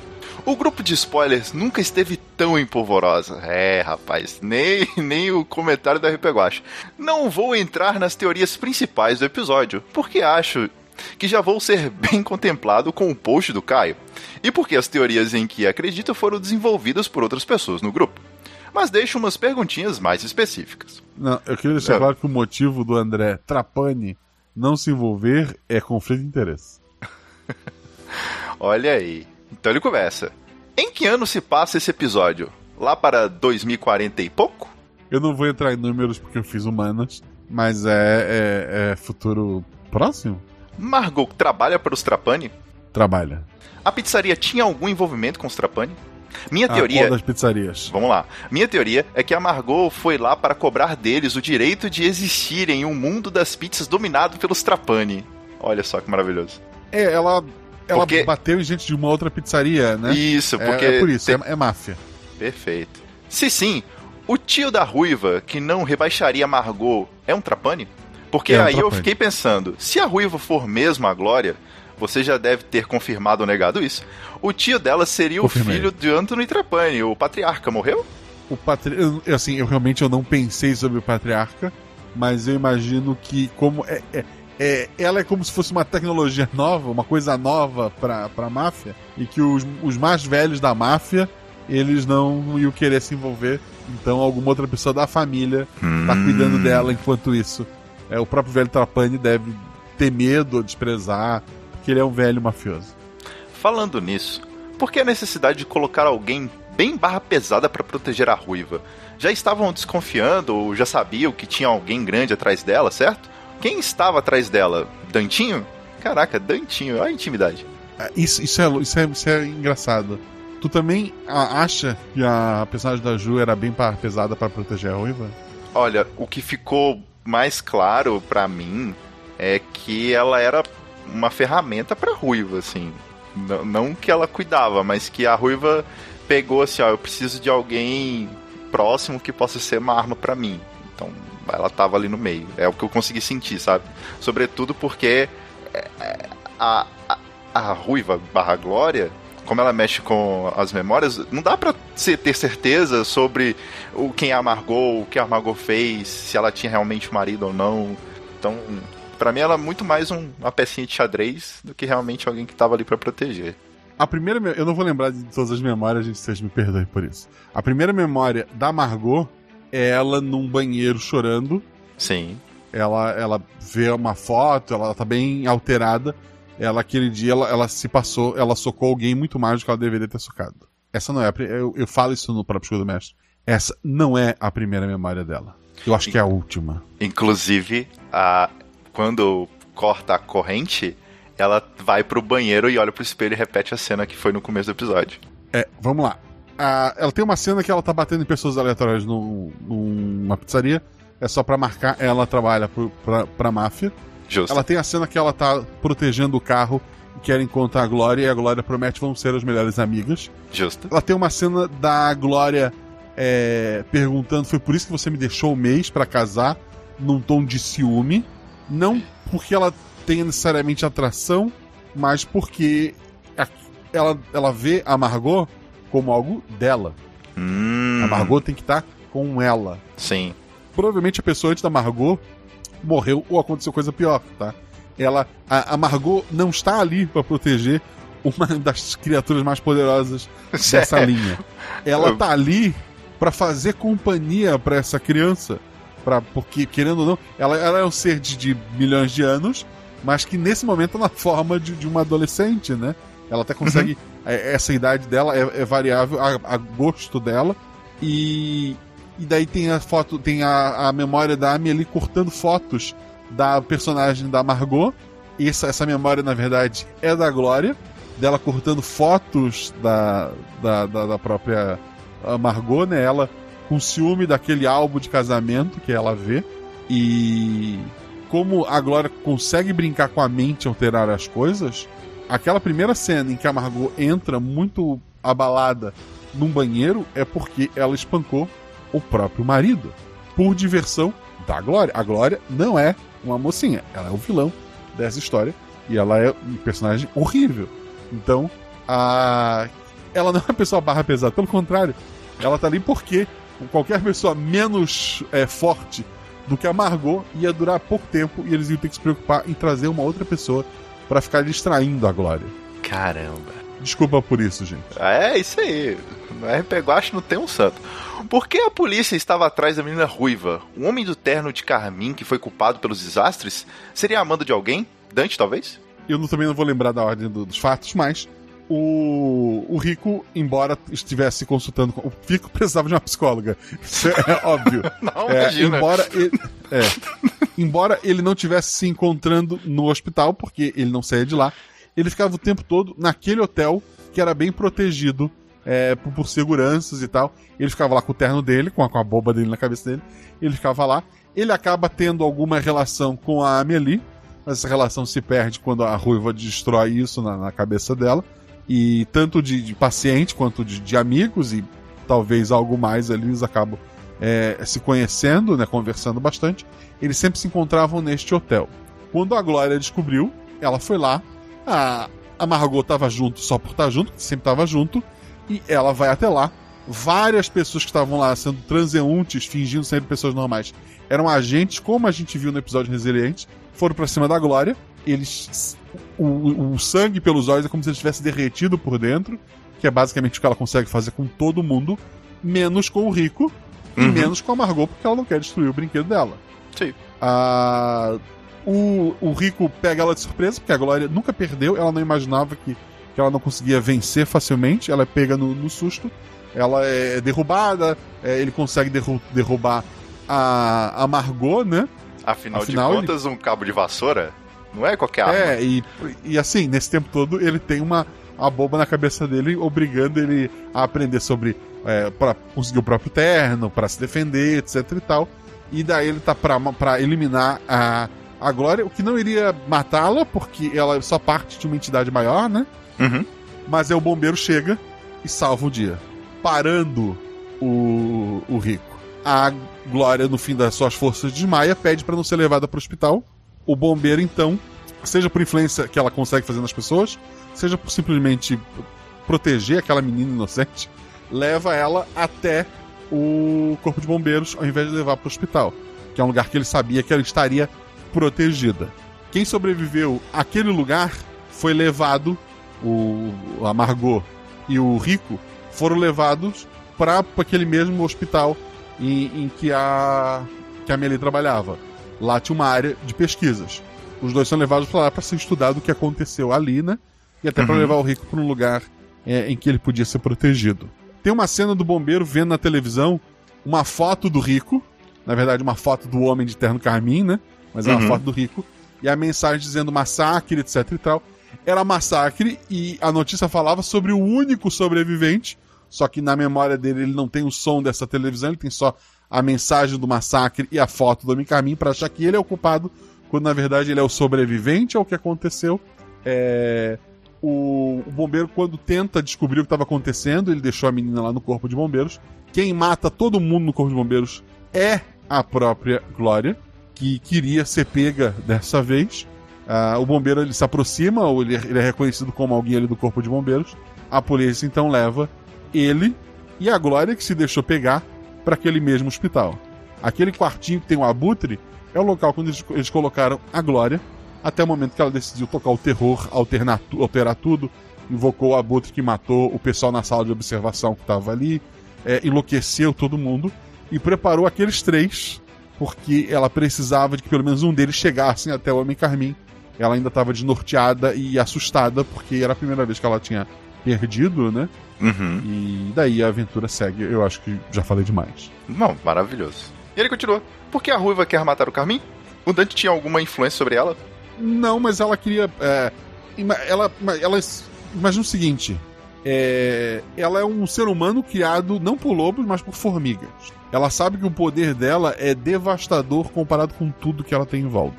Então ela tem contato com alguém que, embora também seja uma formiga, mas é uma formiga com um poder gigantesco que controla entidades que conhecem coisas que ela não conhece. E é um ser que gosta de informação, como a gente já viu em outros episódios dela. Então ela queria aparecer para essa criatura, que no caso seria o Dante, né? Porque ela teria a chance de ter alguém, talvez, tão poderoso, ou quase tão poderoso, quanto ela para poder interagir. Perfeito. Por que a Amelie fica aliviada em ver o Carmin em uma das memórias? Seria uma memória de antes dela ser influenciada pela menina ruiva? E ela estaria aliviada por ver um conhecido, um paciente? Ou estava sob a influência e queria matar ele? No caso, ela, como eu falei, ela teve uma relação de amizade, ou, ou talvez um pouco mais, com o paciente, e daí cabe a vocês julgarem a ética ponto acontecendo. Mas é, a Amelie pura, sem a criatura dentro dela, ela tinha, ela, ela tinha bons olhos pro, pro rico, né? Pro homem Olha aí. A menina ruiva colocava sementes nas médicas. Primeiro a Giovanni, depois a Amelie. Ou ela mesma estava é, possuindo os corpos e só existia em conjunto com elas? Tô mais pela primeira opção. É legal, assim, ninguém comentou o anjo que eu criei que é aquele abutre saindo da, da, das costas da, da, menina, mas eu achei aquilo. Eu achei aquilo uma coisa legal, gente. Pelo amor de Deus. Se fosse um filme, ia ser uma cena bonita. Teve uma arte mas disso. É, é a ideia de botar o ovo, né? De, de, a semente seria o ovo, é botar. No caso, ela chegou a se apossar do corpo da doutora Giovanna para saber tudo que ela sabia, para poder reunir informações. E por um tempo ela, ela esteve ali, ou um pedaço dela. Lembrando, essa criatura, ela é a junção de vários ratinhos, de vários passarinhos que a gente já viu em outros episódios. Então, ela consegue tirar um pedaço dela e ela continuar existindo, e esse pedaço também continua existindo, e ela pode simplesmente renascer. Ela, em teoria, ela poderia se multiplicar, mas ela, ela prefere manter uma consciência só. Então, ela poderia simplesmente deixar de existir num lugar e surgir em outro lugar que ela tem essas sementes, né? E quando ela sai, ela deixa lá dentro um, um ovo de abutre, que seja, ela deixa uma criatura para quando ela precisasse, aquela criatura é, trabalhar por ela, né? E o como aconteceu, quando a polícia toma o hospital, ninguém acha a Glória. Os três são investigados, são interrogados, mas depois eles são liberados. E quando ela se sente segura para sair, ela rompe a casca, que é simplesmente o corpo da Amelie. Ela rasga aquela casca ao meio e ela simplesmente renasce dali e vai embora. Maravilhoso acho que essa aqui já foi respondida. Os pacientes aleatórios do hospital são importantes ou só aleatórios? O cara loiro do começo, a menina que tinha a soqueira e mandou matar o homem carmim. Eram outros pacientes, não tem nada assim escrito muito profundo sobre nenhum deles. O Salvatore trabalha pro Dante? Que pena que ele morreu. Queria ver ele de novo em um episódio. Eu queria um médico louco. E como tinha um pintor, eu queria um médico. E é, é isso, gente. Essa não há nada muito inteligente por trás disso. É só alguém que foi enlouquecido ali, que foi teve a sua mente alterada pela, pelo contato com a Glória. O Carmin o Carmin tava falando é, com a boba no começo, seria da mesma forma que ele falou com ela em Redeziente? Opa, é, falei que não ia entrar nas teorias principais. é isso, olha só, é isso, exatamente isso. Ok. O Homem Carmine não causou nenhum dos desastres, hotel, bombeiros. Ele só estava sendo perseguido por alguém com poderes mágicos, né? A própria menina ruiva, será? Parece que também foi Isso. respondida. Quem tirou as fotos da menina ruiva com a Margot? Não foi o homem de terno carmim, né? Tô pensando mais no Dante. É, de fato, aquilo foi bem estranho. Não. É, é, a menina sempre tinha. Assim, tal qual uma princesa Disney, a menina sempre tinha pequenos animais em volta dela. E esses animais registram conhecimento, momentos, e como ela criou, ela fez o hospital ficar impenetrável, fazer com que memórias dela surgissem como fotos, foi tranquilo mas era porque o tempo todo tinha bichinhos observando, e esses bichinhos é, que estão te observando agora também, você em casa, em algum lugar tem, sei lá, um inseto na, na parede e ele tá te olhando. E ele tá batendo fotos de você. Queria deixar essa registrado. Ok, isso foi assustador. Obrigado, Guaxa. Não dormirei hoje. Existem outras memórias que eles não acessaram? Eu acho que não. Eu acho que tinha uma. Deve ter uma. Como a própria Margot indo na pizzaria cobrar. Ela não é uma memória assim tão necessária. A- as principais estão todas no episódio. E pra finalizar, como eles foram parar ali? Foi quando o Carminho apontou uma arma para a ruiva ou estava para matá-la? É, também você respondeu, Foi né? o rolo todo do. Metade foi levado do hotel, outra metade foi levado do Corpo de Bombeiros. E é isso aí. Muito obrigado pelo comentário, André. E. Meu Deus. Vamos lá.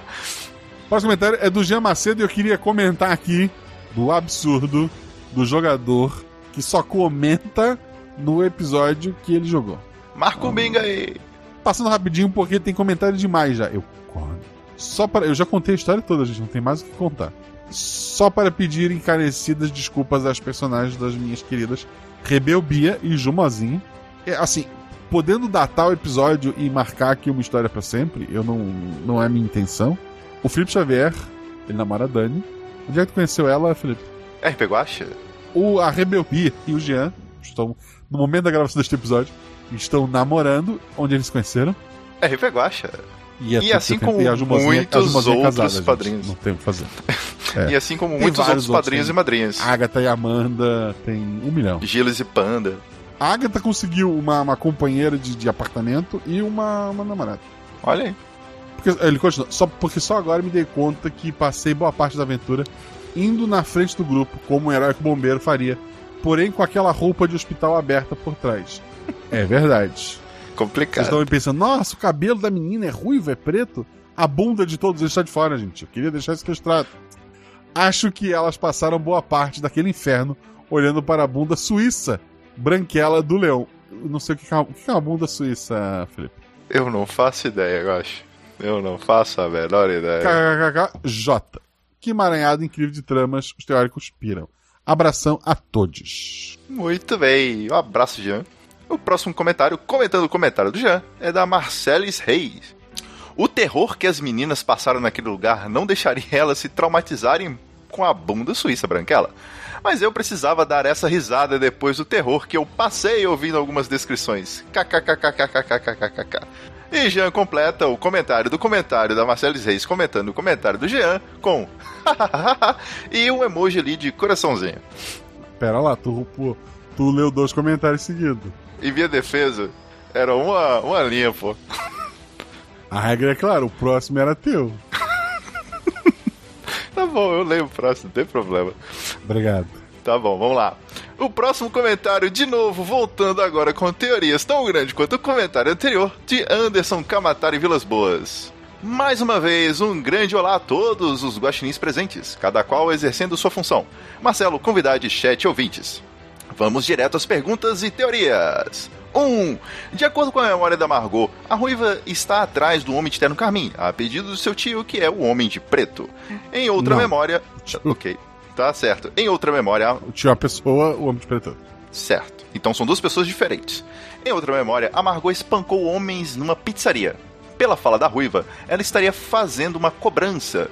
A Margot, por acaso, trabalha para os Trapani, e assim sendo, o Homem de Preto é um Trapani? Não, como a gente já falou antes, mas sim, ela trabalha pro Strapani. Pergunta número 2. Os abutres e outras aves e ratos me fez entender que tem relação com a criatura de bichos escrotos, Cuco e Glória. Pela forma como a ruiva nasceu na Amelie, na Amelie, eu imagino que ela tem relação com essa criatura, certo? Certo. Seria a ruiva o bebê que nasceu na escola do episódio Cuco, que de alguma forma os Trapani conseguiram controlar parcialmente, ou pelo menos sugerir um caminho mais rápido para conseguir o que o Cuco quer? Assim, controlar é muito forte, mas ela tá por ali. Ok. Pergunta número 3. Alguns dos gatilhos que disparam as memórias são relacionados a um único personagem, como a soqueira no travesseiro e o quarto em chamas, por exemplo? Bom, continuando. Porém, todos tiveram flashbacks com o gatilho. E não só quem tem relação com o gatilho. Além disso, todos acordam em uma confusão mental que não lembram nem quem são. Tudo isso me leva a pensar naquela máquina que conecta as mentes e memórias das pessoas, que foi usada em Eu Estarei Lá. O episódio teria alguma relação com essa máquina? Ou então as mentes estão conectadas devido a algum poder da ruiva? A Glória brincou com a cabeça dos três. É isso. Ok.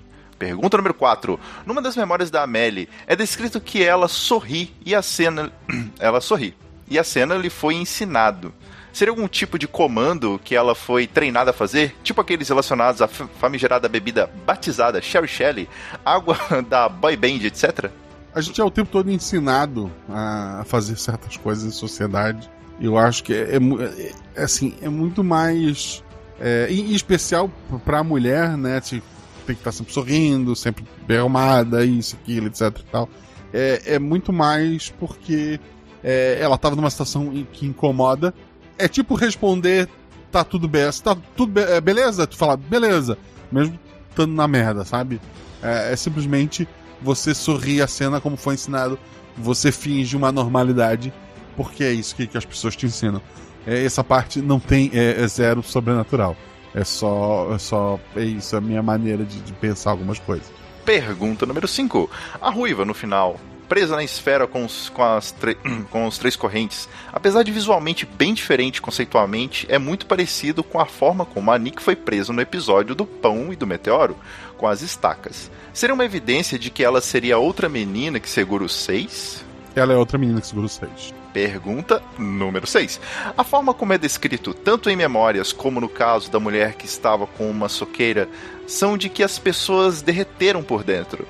Um dos poderes do Elliot, Harvey, era controlar o calor. Talvez pudesse causar isso. Nesse caso, seria o homem de terno carmim o Elliot? Neste caso, o terno poderia ser para ele se proteger de outros poderosos como ele, ou então Elliot, quando assumiu o leme, conseguiu o terno para suprimir o poder das personalidades ou para subjugar as personalidades e poder usar o poder de todas como quisesse? Essa é muito boa, mas não tem. Realmente. Assim, é... As pessoas derreteram por dentro porque a Glória ela controla a. Não é exatamente isso, mas resumidamente, a Nick ela viaja por realidades e é, incluindo o sonho e dá vida a esses sonhos. A Nina o tempo a Glória, ela controla a matéria. Ela pode derreter, ela pode mudar as coisas. Não é bem isso, mas resumidamente é isso. Pergunta Se fazer um card, uma figurinha assim, tivesse que botar bem pequenininho para escrever o que ela faz, é um resumo é esse. Se tivesse que fazer um card, tem uma ficha do. Imagina um jogo de Eu, cartas é, do Guacha Verso, né? Imagina um álbum de figurinha e daí tá lá Saquei a Glória. As três douradas é a Nick, a Glória e a, e a Nina. Perfeito. Só tem um, uma figurinha de cada no Brasil inteiro. É. Pergunta número 7. Em duas memórias distintas, Margot e Leon tem um homem carmim com um cabo de vassoura sendo usado como arma. Já vimos um cara fazer isso. Seria o homem de terno carmim o rico? Sim. Que após os últimos eventos, como forma de se proteger do Pietro, possa ter estudado magia e paranormal e como forma de proteger de coisas como a boba enviadas pelo Pietro. Nesse caso, o homem de preto seria o Pietro e a ruiva sobrinha do Pietro. Já sabemos que o episódio Seguro de Vida, que o Sr. Dante faz experimento também com seus consanguíneos, inclusive que ele pode ter alguma relação com a criatura do Cuco, enviada para se livrar do traidor. É, é.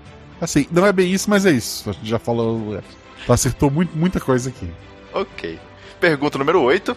Por fim, uma outra possibilidade é: seria o Homem Carmim a pessoa que estaria no momento carregando o corvo? No episódio do corvo, ele tem um corpo humano e cabeça de corvo.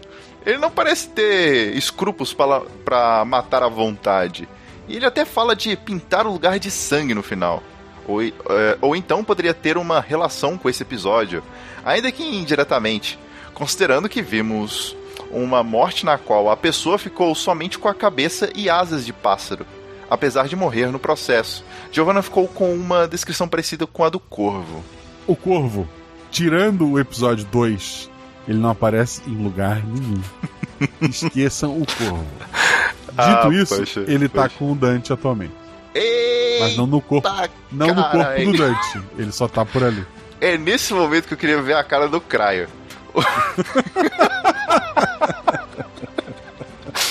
eu queria muito. Eu pagaria pra estar tá vendo a reação dele agora.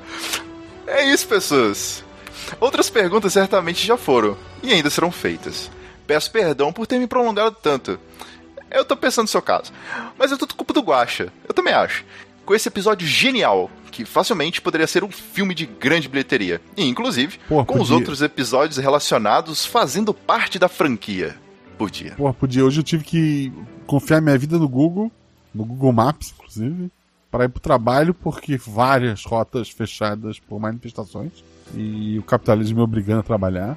E, porra, se eu Podia. tivesse uma grande bilheteria, eu tinha ficado em casa. É, ah, lógico. Um grande beijunda a todos vocês. Uma beijunda pra você também, meu querido Anderson. Próximo comentário é do Batatina Tina. Só na caixa DJ. Guaxa, Guaxa Du, estamos com você. Temos um trabalho para resolver. Guaxa, Guaxa Du, vamos Guaxa Du. O que é de novo Guaxa Du? Olá, Guaxa, Guaxa Clã e Juvidade do momento, que é o Ô. Felipe Dade. Olá! Que é o nome, né? Felipe Dade, Dade. É. Tá bom. Dade? Ficou meio estranho, mas tudo bem. Felipe. É, ok. Tá bom, a Dani vai pensar uma boa. Dani, trabalho de dever de casa. Pensa um- o equivalente de juvidado pro, pro Felipe, por favor. Você é uma pessoa criativa e fofa entende Felipe. E se falar algo muito terrível, foi você, ele não vai brigar contigo. Batatina continua. Tudo bem com vocês? Tudo bem comigo? Tudo bem, Felipe? Tudo ótimo, meu querido. Já se arrependeu de estar aqui, não? Nem um pouco. Tá, A resposta certa é ainda não. Sem teorias, pois minha mente tá explodindo com todo o episódio. Só duas perguntas. A ruiva, a ruiva é filha do Cucu? Tecnicamente é a mesma entidade que passa. É sim. É, o Homem de Terno Carmim, nós já vimos ele antes? Sim. Ele tá aqui lendo os comentários comigo, inclusive. Beijo, luz a todos. Mark 3. PS. Obrigado pelas ideias para meu RPG Guacha. Quá, quá, quá, quá. Jota, lembra de, de, de agradecer em algum lugar. Ok. E o próximo comentário é de Fernando Lobo. Cuidado, Guaxa, ele voltou. Boa existência, caro mestre Guaxinim, convidade, ouvinte nins. Este, com certeza, foi o episódio mais confuso que eu ouvi. Se já está difícil de entender, imagino como foi para escrevê-lo.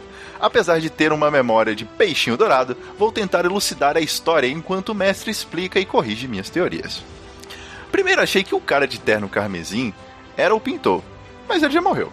Porém, o mais importante era o próprio terno, e não quem usava, pois ele parece algum objeto místico, assim como os guizos da boba. A garota ruiva parecia, parecia ser é, de uma família importante, pois residia em um hotel importante na Itália e tinha sua própria guarda-costas. Ela deve ser um membro da família Trapani. Assim como uma das jogadoras, ela estava sendo perseguida pelo terno carmesim e pela boba amando do homem de terno preto, Pietro, Dran... Pietro Dante. Porém, ele não consegue a... e a ruiva, Glória Trapani, escapa por um de seus backups, que pôs em sua tia-avó. No fim, do Pie... ah, no fim, Pietro abafa o caso e recolhe os seus brinquedos. E Glória fica ciente de seu maior rival, ambos esperando para fazer o próximo movimento. É, é uma teoria e tanto. Ac- Acertou metade das coisas, errou metade das coisas, mas tá bom. PS. Fiquei chateado no último Guaxaverso, quando o mestre e o convidado ficaram falando em ter um amigo tigre para espantar os lobos. Não tem a mesma índole que meus parentes, que vocês possam ter conhecido em contos de fadas ou desenhos animados. Espero que reconsiderem seus julgamentos. Atenciosamente, Fernando Lobo. Por favor, senhor Fernando Lobo, não derrube nossas casas. A minha, de- a minha é de, de tijolos, então acho que tá mais tranquilo. Mas. Agora eu tô imaginando É, um, assim- um lobo com a retroescavadeira. Assim, ah, não vou derrubar, não, tudo tá bom. É engraçado que ele começa. Ele diz, ah, tô confuso sem entender. Mas ele acertou, ele acertou várias Sim, coisas. mandou quem era muito ruiva, é, do, do terno ser um objeto místico. Então, pô, parabéns, querido. Ah, muito bom. O Caio Cruz, que tá, já é a segunda vez que ele faz isso, obrigado. Pausa para. O mais legal se for as pausas caírem todas pra mim e o Felipe ter com a, mensagem assim. Ai, é, ai. pausa para a água e respirar. Área de descanso. Calma que tá chegando, Guaxa. Terminando de organizar as ideias aqui. Ah, uma outra coisa, aproveitando que o comentário foi curto ali, Uhum. o Fernando Lobo ele colocou: Ah, imagina a dificuldade que foi pra escrevê-la. Eu fiquei duas semanas escrevendo essa aventura até que um dia me toquei. Porra, se ao invés de eu escrever. A... Porque eu tava escrevendo a aventura sem a ideia solta. E eu tava escrevendo as memórias na ordem que eu queria que elas mais ou menos aparecessem. Porque eu tava com tudo a história na minha cabeça. Uhum. Mas eu me embolava, tipo, não, mas isso aqui eu preciso. E daí um dia eu parei e pensei assim, porra, e se eu colocar as memórias na ordem certa e depois recortando e botando na ordem que eu quero que apareça? Aí a aventura andou. Ah. Parece óbvio pra todos vocês? Eu sei, desculpa. Olha aí, é a, é a magia do trailer, né? Você É. coloca uma cena aqui, outra ali, você tem outra história, mas no fim você fica, uai, o que, que tá acontecendo? É isso aí. Próximo comentário é de Marcelis Rei. Oi, Guaxa e Guaxa Todes. Boa noite. Espero que estejam todos bem. Não sei se estou, após este episódio. Eita, vamos lá. Fico feliz com a volta da boba, mas o contexto do episódio foi o óleo que as minhas guache engrenagens voltasse a funcionar e eu teorizei. Relacionando as memórias que o episódio correu em volta, me lembraram de algo. O uso da música pode despertar memórias e sentimentos em pacientes com Alzheimer, mesmo em estágios mais avançados da doença. Isso se deve ao fato de que, apesar da doença impedir o acesso às memórias mais recentes, as músicas ajudam a limpar as memórias mais antigas que se sedimentaram completamente. Bom, a boba sempre canta a música bailarina. Obviamente, não sugiro que ela tenha Alzheimer, mas será que ela não usa o artifício da música como uma forma de reconectar consigo mesma? Talvez não esquecer de quem é quando está numa situação de servidão a quem obtém um controle do seu chapéu de três pontas? Sabemos, graças ao outro episódio, que ela queria a liberdade, mas Dante acabou conseguindo dominá-la. Será que essa situação de servidão faz a boba ter um problema com a própria identidade e usa a musiquinha para não perder de si mesma? Caramba! Apesar da agonia, especialmente com a coceira do ônibus, que no momento específico da coceira mesmo, em carne viva, me fez até ranger os dentes, com algumas cenas, o episódio é é ótimo por cumprir o que um especial de Halloween tem a prometer. Espero mais uma vez ter conseguido comentar a tempo. Vou ficando por aqui, pessoal. Beijos e até a próxima. E ela mandou emoji de coraçãozinho. Beijo, querido, até a próxima. E a tua. Tu falou da música e tal. É óbvio que é isso. É óbvio que eu pensei nisso o tempo todo. É, na verdade, a partir de agora, eu sempre pensei nisso. Muito bom. Incrível, muito obrigado. Baita, Parabéns baita drama, cara. Baita drama. Tipo, enfim, ó, mas eu, eu- vai, eu não vou comentar aqui não. Vai lá. Sua vez. Me, me ferrei. Vamos lá. Não por esse, mas pelo balardeiro. Olá, senhor Marcelo, o Guaxinim, sou eu. Sei que não comento muito, mas não pude evitar de deixar aqui meu descontentamento. Descontentamento. Muito- Não, você- o legal é que você não falou nem, que, nem, que, nem de que nem o comentário. Já vai ser, vai ser Ah, spoiler no final. desculpa. ah, tá. Esse comentário é da Dani Golebiowski Ren, que é a senhora Lady Doce. O Felipe Justo. conhece ela bem. É, Então ela, ela, ela continuando aqui. Como assim o senhor falou para o Felipe e para a Ju quem é o homem de terno carmim e não nenhum dos dois me contar? E não deixou nenhum. De novo, e não deixou nenhum dos dois me contar. Assim, o Felipe podia ter contado e tu podia ter fingido que não sabia. Pode ser o que você está fazendo, inclusive. É o que eu faria, inclusive. Mas o Felipe é muito certinho, né? É uma, é, é uma porcaria, né, Dani? O Felipe é muito certinho. Capaz dele não ter contado. Eu não contei. Mas tudo bem. Os dois revisaram o episódio. E eu queria não só que eles revisassem o episódio em áudio, mas eu tava muito inseguro em relação à história que eu contei.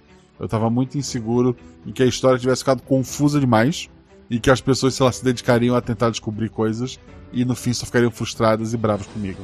Pode ter até acontecido, inclusive. Mas os dois gostaram, assim, então acho que, que foi uma foi uma bom é, sentir a temperatura ali saber que o caminho era esse. Tentei, tentei eu acionar o Advogoblin para poder utilizar meus direitos de amiga da Jumozinha ou namorada do Felipe Xavier. Ela botou ponto de interrogação. Eu acho que sim. Nunca esperei o comportamento desse senhor.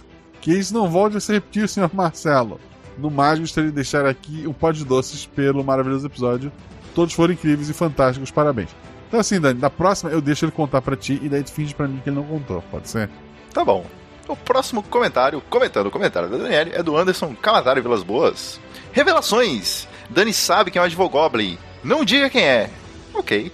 Não, não, não foi isso que ele botou. Não? Não, Nos diga nos quem é. Ah, verdade. Revelações! Dani sabe quem é o Advogoblin. Nos diga quem é. Eu acho que é a Ju. Hum, rapaz. Ela falou que que é é a amiga não. da Ju. Ah, não, não, não pode ser a Ju. Porque ela queria usar o Advogoblin contra a Ju. Não, ela, ela queria utilizar o Advogoblin por ser amiga da Ju. Não, terei que adicionar o Advogoblin para utilizar meus direitos de amiga da Ju. Isso. Mas Por então ser a- a Ju não pode ser um Goblin. É, ela não pode ser um Goblin. O que, o que dá a entender de que ou a Dani é um, é um ser mágico, ou a Ju é um ser mágico, ou eu sou um ser mágico. Ó, olha só, olha só. Teu namorado dela. A tua obrigação é dizer que ela é um ser mágico, é fazer um elogio. Ela é a rainha dos doces, né? Então. Então, ela é um ser mágico. Nota 7 pra tua cantadinha. Vamos lá. O próximo comentário é do Gabriel Balardino e ele coloca: Olá, Guaxa, Guaxa Novidades, chat e ouvinte Nins. Como vão? Vou bem, querido Balardino. Já tô preocupado com o que vem em seguir. Demorei a vir comentar porque esse foi o fim de semana mais importante da nossa história e era preciso esperar. Será que temos chances de nos salvar? Confesso que estou sentindo uma coisinha estranha. Será esperança? No Brasil? Eu não tenho esperança no Brasil, mas deu tudo certo. É, sábado tivemos a vitória do Flamengo na Libertadores. Domingo a vitória da democracia com Lula. Hora de voltarmos às linhas. Vamos voltar às linhas. Por falar em linhas, o que você faz nesse RP Guacha? O que eu faço? Eu faço uma história complicada. Creio que os melhores teóricos já, tenta- já tenham passado por aqui. Sendo- não, ainda não. O Caio ainda está por vir. Mas outros grandes teóricos passaram por aqui. Sendo assim, queria deixar meus elogios à sua história, capaz de amarrar a história com muita maestria. A equipe de jogadores ficou tão linda e a edição foi super. Agora os spoilers. Antes do spoiler do Baladino, vou dar meu spoiler. Ele tá no próximo RP Watch. Não é no próximo? Não, não é no próximo. Eu não é o sei próximo? qual é o próximo. Eu tô. Eu ah, ele tá tava- no próximo, ele tá no próximo, ele tá no próximo. É isso, já é o próximo. O próximo É o- já é, é, é convite de casamento. Ah, tá no próximo, ele tá no próximo. Ah, esse próximo. O Homem de Terno Carmim é o rico? Sim. Se sim, você matou. Você o matou como NPC porque o Felipe ficou imortal de repente? É verdade. Matar o Felipe com os dados que ele rola é impossível. Tive que matá-lo como NPC e chamei ele aqui hoje pra pedir desculpa. Desculpa, Felipe. Ah, Tá desculpado. A Bob estava presa dentro daquele lugar com eles. Na verdade, ela dentro do rico. Porque o, o terno, além de proteger o rico, se protege o, a, a- a pessoa em que ela está dentro da mente, também protege ela na, na- é, por tabela, né? Então tava todo mundo se protegendo ali. Ok, eu não vou fazer um comentário es- esquisito. Vou continuar. É... Não, agora eu Obrigado. tenho que fazer porque fofoca pela metade, né? Ai, meu Deus. Se o Rico se envolveu com a, a- a psicóloga, a psiquiatra, com a Amelie, a boba tava lá o tempo todo. Olha, Na mente. Assim, eu isso, a- pô, isso, é- pô, isso, assim, eu- eu- porra. a, a gente então não, aconteceu nada. Então, a gente Ah, não sabe, a gente não sabe qual era a relação. Agora que tu- a gente descobriu que era uma relação é, não violenta, não violenta assim, né? Era de acordo entre a boba e o rico. A gente não sabe como é que é. O o rico pode ter conhecido a boba de uma maneira que a gente nem, nem faz ideia. Né? Ela pode ter contado coisas, ok, ela a pode ter. do Felipe é mais perturbada que a minha. Continuar, Eu não sei, então. eu, eu não sei, eu, eu, não julgo. O rico Não, não. não, tô julgando. É. Não, não. É Então, assim, já, inclusive. O, o rico não era, não era um, um exemplo de ser humano. Ok. E assim, acontece, gente. Boba poliamor confirmado. Não sei. Vamos lá. É. Cria Continuando. suas fanfics. O Homem de Terno Carminha, tá, isso já foi. A bomba do ataque. Ou eles são vítimas da bomba através do qual ela pode se materializar. Ela não se materializa. Fiquei com a impressão de que aquela saída de dentro do corpo da ruiva foi um movimento muito boba. É verdade, mas não foi ela. No mais, fico por aqui, porque será uma leitura longa e eu estou bêbado de felicidade. Que o futuro seja melhor e menos apocalíptico. Ainda que nossas chances. Ainda que. De novo. Ainda que nossas chances sejam baixas. Melhorou um pouquinho. Ao menos agora temos o norte e o nordeste para seguir. Por mas ela é quente, assim. Eu, eu, gosto Não, frio. é quente pra caramba. A Eu tô A derretendo gente, aqui. a gente tem que salvar o, o sujo. Pelo amor de Deus, socorro. É, beijos para todos. Beijos, querido. Um beijo. E o próximo comentário é de Nicolas Francelino. Olá, Guaxa, Novidade, Guaxate e ouvinte Nins. Tudo bem com vocês? Tudo bem com você, Guaxa? Cansado. Tudo bem com vocês, Guaxate? Tudo bem com vocês, ouvinte Nins? Comigo também tá tudo ótimo. Espero que sim. Passando só para distribuir biscoitos para todos os jogadores, para o Mestre Guaxa, por mais um episódio de Halloween agoniante e para o editor pela imersão. Também para cobrar o Guaxa de aparecer em um possível Guaxa encontro em Fliperama. Tchauzinho. Caramba. Você já jogou muito Fliperama, Guaxa? Quando era novo, sim. Há muito tempo, há muito tempo atrás, meu jovem. Joguei, joguei bastante. E Mas não. Recentemente teve Ana, Nuvem, o pessoal tudo lá na Ju, que é tipo duas horas aqui e, e eu sou um monstro. Não. Me arrependi depois? Talvez. Talvez. A última vez que eu, que eu. Quer dizer, eu encontrei um ouvinte, Gustavo, beijo Gustavo. Eu fui comprar um chapéu de bruxa pra Malu, é, numa loja de festas que tem em Blumenau. Tava eu, a Malu e minha esposa. E o rapaz me reconheceu. Acho que é Gustavo. Caramba, ele que legal. tava lá comprando fantasia também pra uma festa de Halloween que ele ia. E. Pô, legal, um abraço, Gustavo. Eu não sei se ele escuta o RP Watch. É, eu sei que escuta o SciCast, porque eu já encontrei ele em uma outra ocasião, por causa de um programa do, do SciCast que a gente viu. É, ele ganhou, eu acho que ele ganhou ingresso pra ver Perdidos em Marte, que a gente teve uma promoção do SciCast uma vez. Ou coisa Caramba. parecida, ou ele viu na mesma sessão que eu. Não lembro. Eu sei que eu vi o filme com ele. E. E daí é, foi engraçado porque ele tava no corredor, a Beta e a Malu estavam no corredor, e ele não reconheceu a Beta e a Malu, obviamente, né? E daí eu tinha estacionado o carro, fui pegar uns Pokémon, essas coisas que a gente que o homem adulto faz.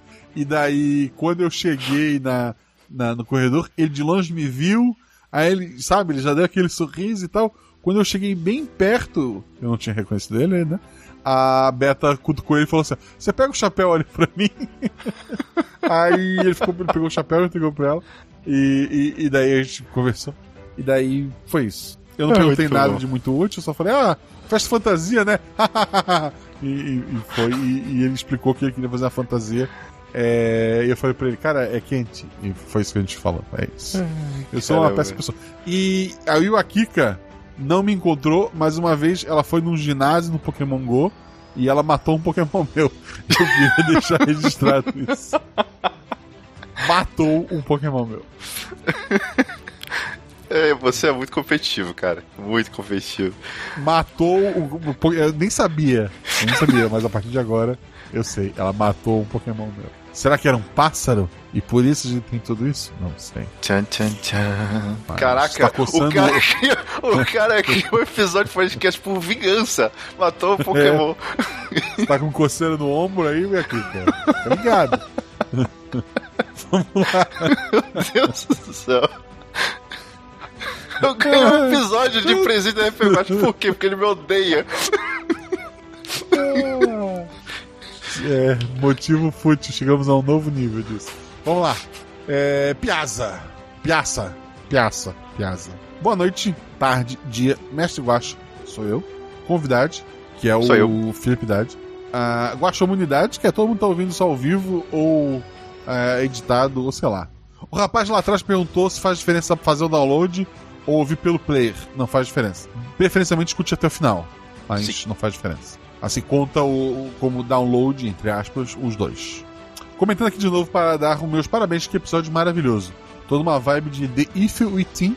Olha só, o inglês maravilhoso. Desculpa, Caquitas, que são pessoas de inglês de verdade. Alan, desculpa, Alan. É, no fundo, no som de, de fundo. Ah, tá. Ah, tá, mas a música de fundo é quem coloca o Zorzal. Então é o Zorzal que tem a, a, a mãe ali. Uhum. Agora pode ter respondido antes, se for o caso, só ignorar. Não vou ignorar, cara. Toda, toda pergunta é válida. Mas qual o, o problema com pássaros? Depois do corvo e do cuco, agora tem o abutre. KKKKK. Eu vou ignorar.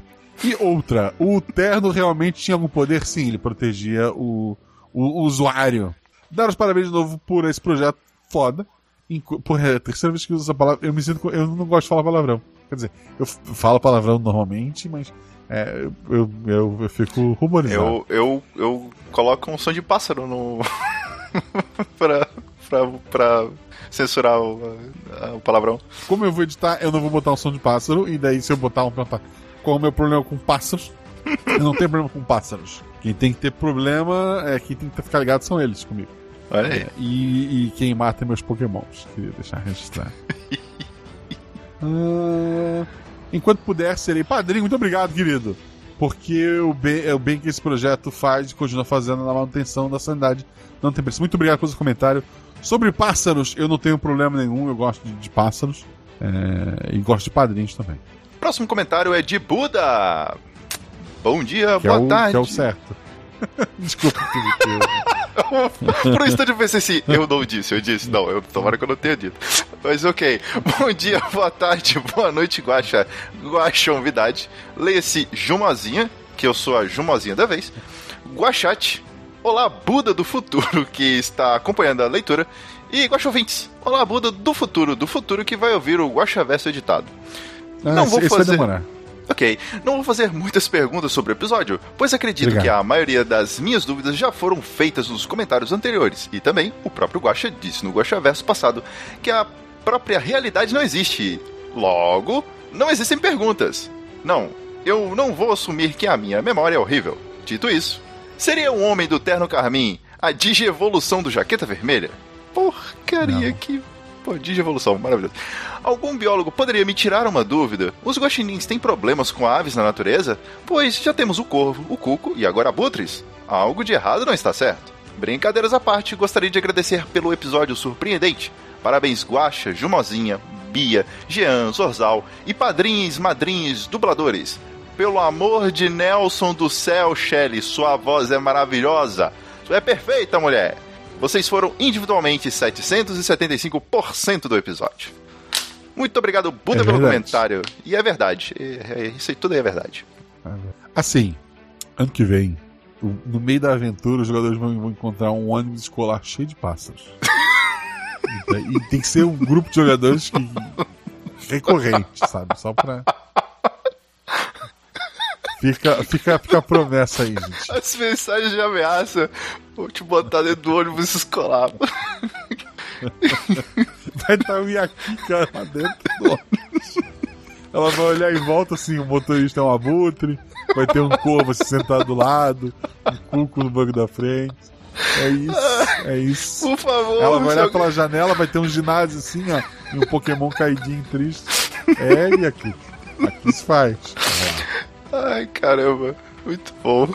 Próximo comentário é do Jonatas Ramiro Goulart. Ele coloca: Saudações, Guaxa Humanidade, Juvidade e Guaxa Guaxa. É porque Guaxa é o título de quem. Justo. É. É tipo o Mario Mario do Super Mario. Eu falei no Twitter que ouvi o episódio só depois das eleições, pois estava com muita ansiedade para ouvir um episódio de terror. Mas não dei conta e ouvi na quinta mesmo. Falhou. Então vamos às considerações do episódio. Eu não tenho muitas teorias a respeito, mas escrevi um textão. É, eu não tenho muitas teorias a respeito, mas bastante coisa ficou claro. Porra, ficou claro, gostei desse cara. Estamos naquele mundo bem louco onde existe Dante, Cucos, Trapandes, Nick, o olho e visita as constantes da boba. Eu, é, é isso aí. Eu não peguei quem é o cara do terno, é o Felipe.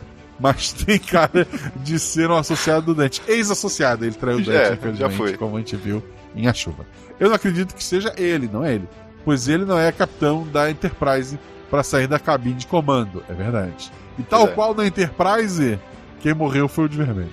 Caraca. Ainda mais depois da bomba. É verdade, tem a bomba. Só que temos o primeiro confronto entre os Trapantes e o Dante relatado pelo Guaxa. Não foi confronto, eles se uniram. E se não bastasse, o Cuco estava no meio, é verdade. O que me faz questionar se o alvo era apenas um trapante perigoso ou o Cuco mesmo, e ficou claro que a ruiva realmente cresceu em importância na família. É verdade. A ponto de influenciar e tirar de campo alguém muito eficiente para a família. Na verdade, não, o Rico não faz parte da família. Porque um assassino extremamente eficiente de virar segurança seria realmente um rebaixamento, né? Pior, ela foi rebaixada a brinquedo da glória. Aliás, o Cuco parece não querer mais esperar a criança chegar até a adolescência para se revelar, o que é assustador. Isso muda porque o personagem do André Trapani, que é quem homenageia a família e não faz parte dela, até sabemos, é, ele decide contar para a família que o bebê era diferente. Então a família vai atrás do que é essa criatura desde o começo, já com, com alguns conselhos do Dante, provavelmente. Então, esse Cuco, ele é o primeiro Caraca, a crescer cara. fora daquele ciclo. Então, é, o personagem, na aventura, o personagem fez questão de deixar para a família Trapani escolher entre se livrar daquela criatura ou se aproveitar de um poder. E eles decidem se aproveitar de um poder. Afinal, é só um bebê, o que pode dar errado. Também parece mais eficiente quando quer confundir as pessoas. Sim, ela é muito boa nisso. Já tinha demonstrado ser capaz disso, mas não era tão poderoso quanto agora. Antes era uma fração desse poder. Ela agora ela tem acesso a grande parte do poder que está enterrado lá em Sherry Shelley. Talvez a gente volte a explorar isso um dia. E como vai ficar o relacionamento do olho com os Trapani? Porque esse olho fica só brincando de The Sims. Não me convence. Certeza que espera a oportunidade para agir. Pelo histórico, as entidades não costumam se aliar. Da última vez, uma comeu quase todas as outras até explodir. Para fina- finalizar, consegui me tornar padrinho cima. Aê! Essa criatura, ela quer conhecimento. E ela usa essas criaturas, como ela tá usando a Glória agora. É, então, a curto prazo, pra gente, pode parecer que, nossa, ela se aliou aos humanos e tá vivendo como eles. Pra uma criatura que viveu milênios, é só um momento onde ela tá aprendendo umas coisas. Sabe, daqui a mil anos, nada disso vai fazer diferença. Então, e, e ela sabe, ou ela acha, que ela vai continuar aqui. Então, ela não, não, não importa se nesse primeiro momento ela tá brincando com, com a comida, com as pessoas, com as formigas. Tudo é aprendizado. Caramba. Então ele deixa essa menina com uma mente de menina, é, com coisas como ciúme, como querer aparecer para alguém mais importante, até como forma de estar aprendendo. E, e se ela precisar, tem lá um. Ele colocou como um olho, né? Eu, eu imagino ela um pouco diferente, essa que tá. Porque como ela tá enterrada embaixo de Sheffield, ela não precisa de um olho, né? É, porque ela tá no escuro. Mas a, a ideia é essa. Cara, tem umas coisas que eu fico tentando fazer relação, mas com certeza eu não tenho.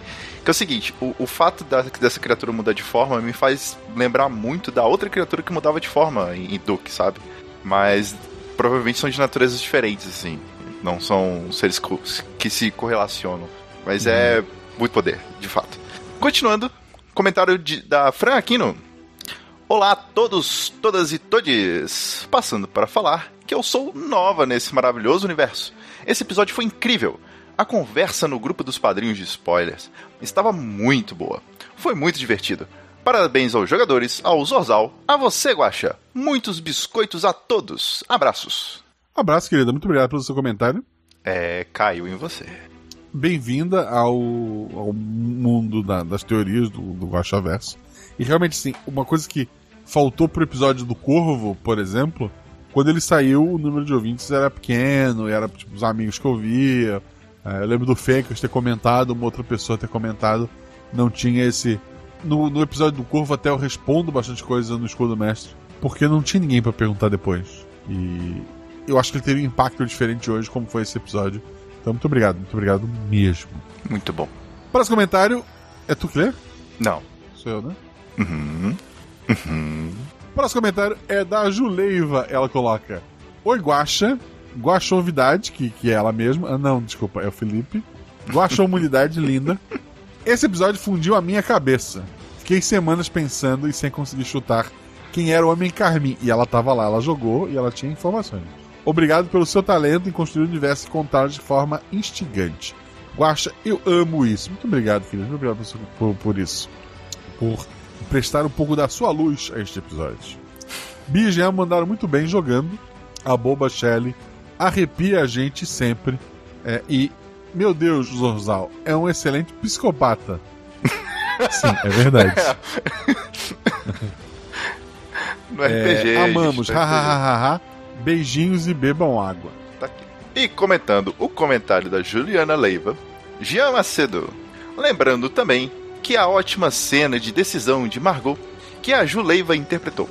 Uma escolha difícil para a personagem, mas nas mãos de uma excelente jogadora que sabe deixar à mesa a dose certa de emoção, deixa o episódio sempre com uma camada a mais de brilho. Nossa pequena e grande Jumozinha. E ele coloca o emoji de coração. De fato, aquela cena foi de cortar o coração que ela tem que decidir se ela vai ajudar o marido ou a garota. Próximo comentário é meu, Marcelo Guaxinim. Ele escreveu: Absurdo isso aí. Oi? O Felipe travou e caiu. O Felipe fugiu. Seus... O Felipe bom. fugiu, vocês estão vendo isso? Até caiu aqui, pô.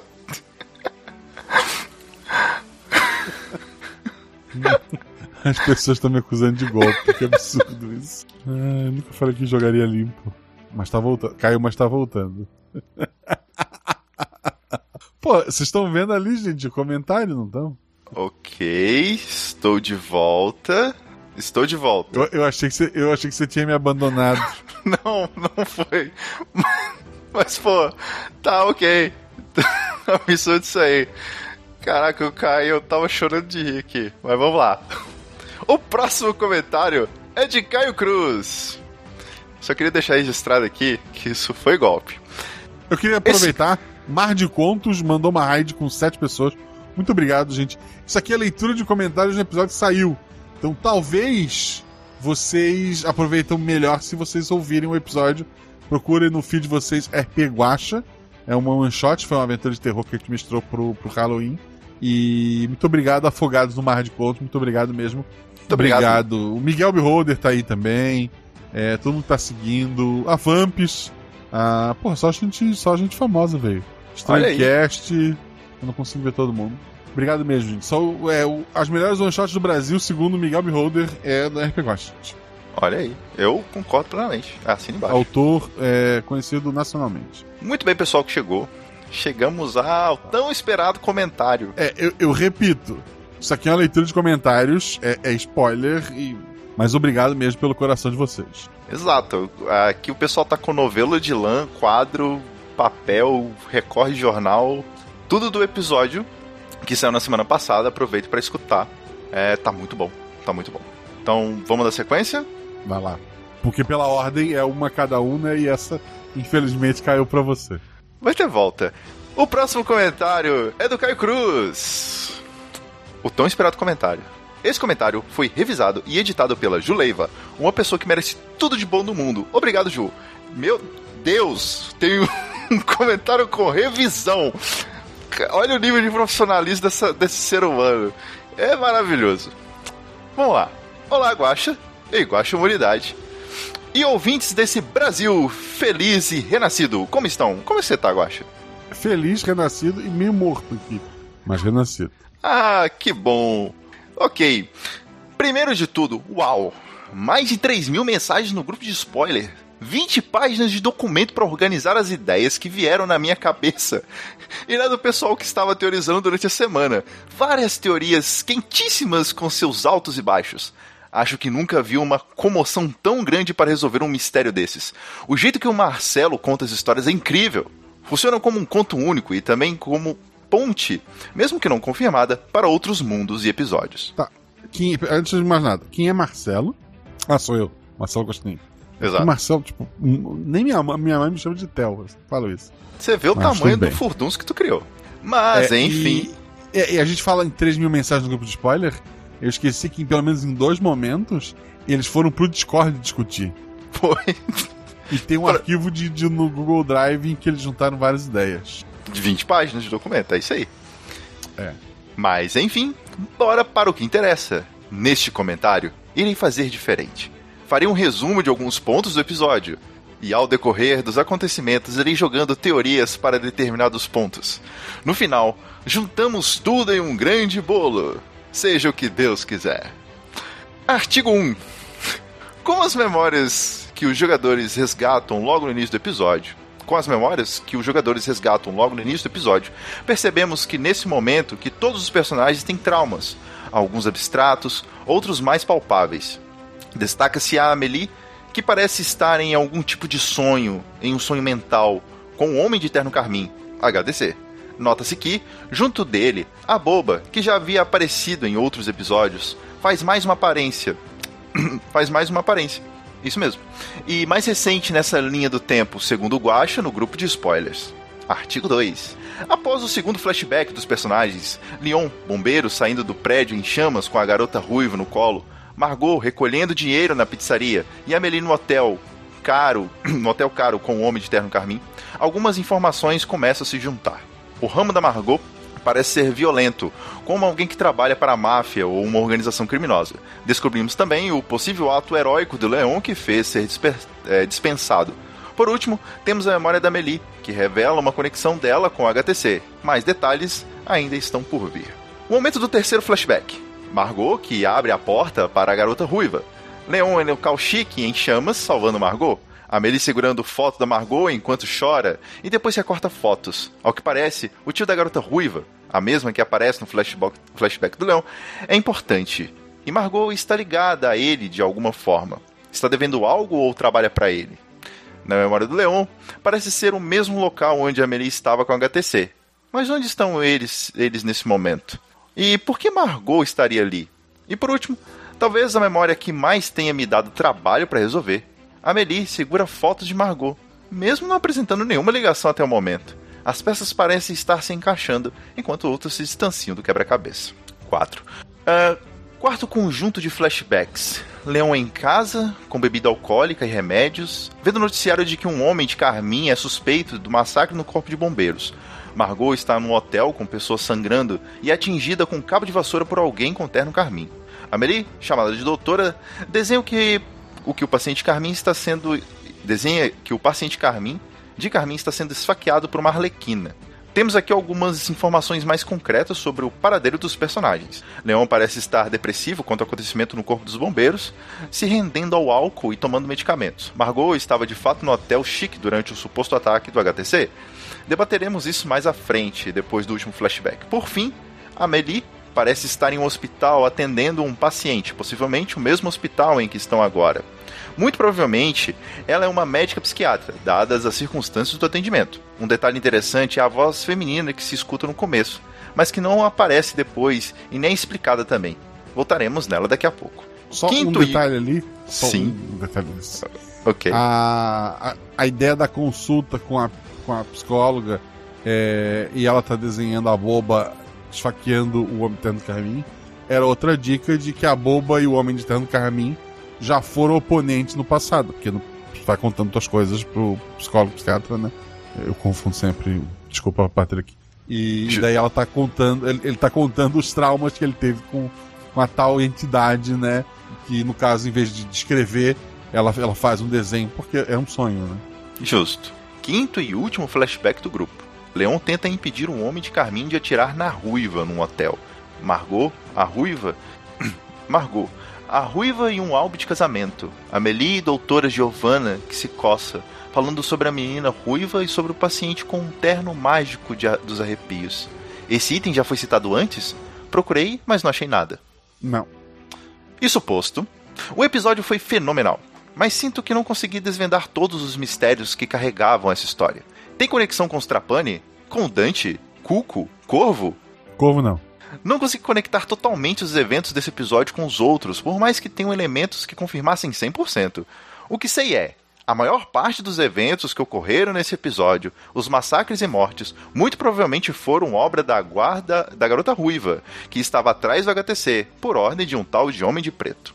Isso. Peço desculpas por não ter conseguido desvendar este mistério, mas deixa aqui uma última pergunta. As memórias que estavam, as memórias estavam fora de ordem. A lista abaixo é a ordem certa e lá vamos nós. A. Margot no banheiro ensanguentada com vestido caro. Não. B. Margot na pizzaria cobrando dinheiro. C. Primeira. Essa é a primeira. Ok. É. Margot no carro como segurança abre a porta para a menina ruiva. Segunda.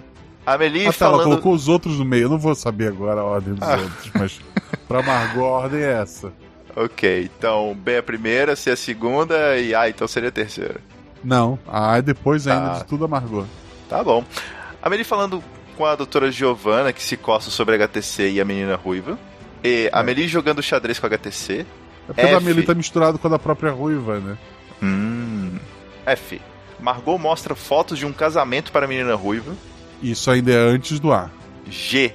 Amelie é chamada de doutora e desenha a si mesma, estrangulando o HTC, enquanto é esfaqueada por uma arlequina. Uhum.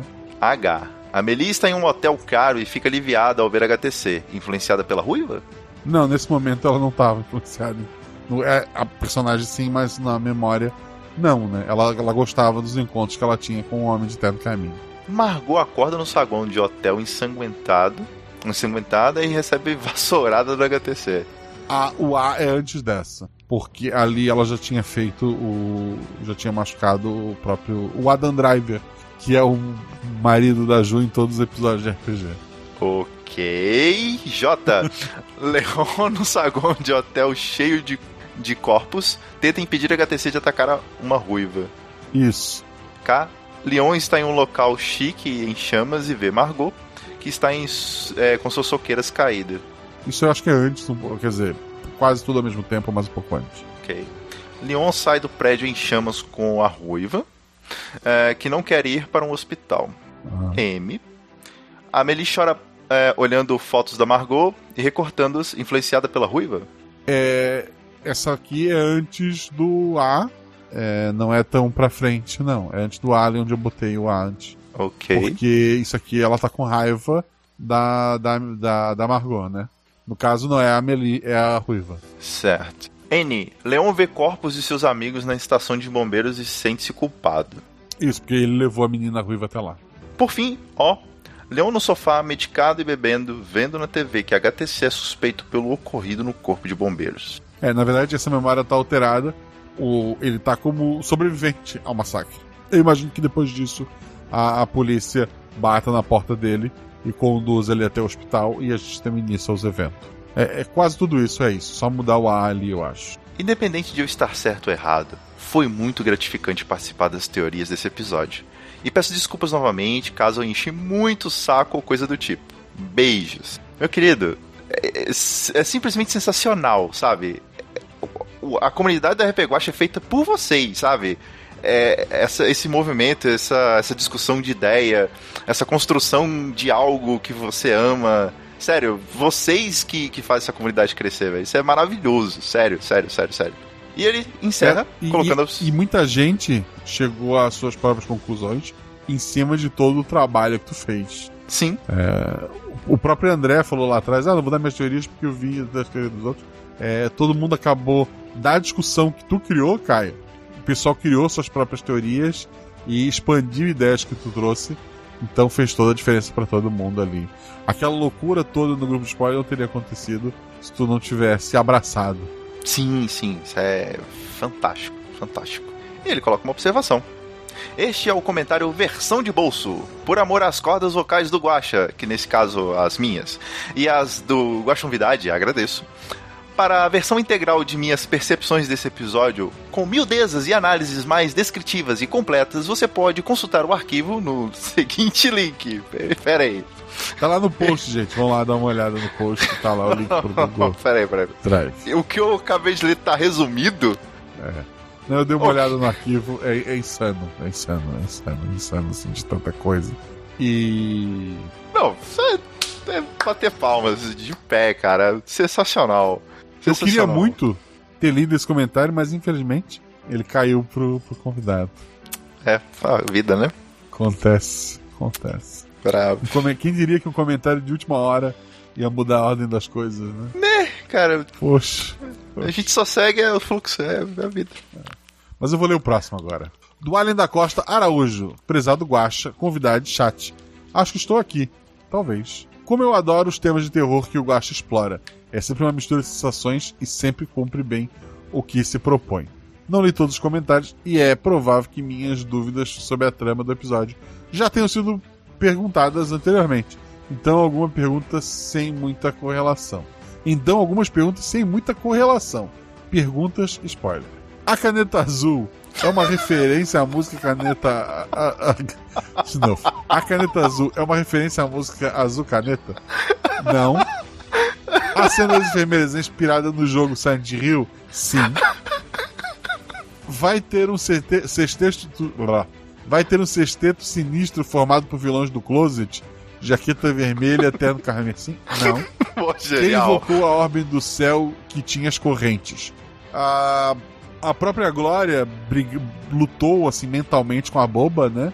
E, e a boba, até pela facilidade, pela ajuda que o terno dava pro, pro seu hospedeiro, ela botou a Glória pra correr. Ela conseguiu limitar um pouco os poderes da, da Glória ali, assim como a Glória brincou com a mente de todo mundo. Ela estava um pouco presa na mente daqueles três e, e aquelas correntes era é, simbolicamente para libertar a mente dela 100% para ela poder seguir depois daquilo tudo. Então, quando cada um faz as coisas que tem que fazer, é, o último vínculo que ela tinha com aquelas pessoas mental é quebrado e daí o- sobra o vínculo do ovinho, né? Que estava lá para chocar quando fosse necessário. Corvos, cucos, abutres, qual a próxima ave que vai aparecer? Eu, eu acho que eu já contei no Guaxaverso, ou pelo menos no Missangas. Acho que a coisa eu conto de novo.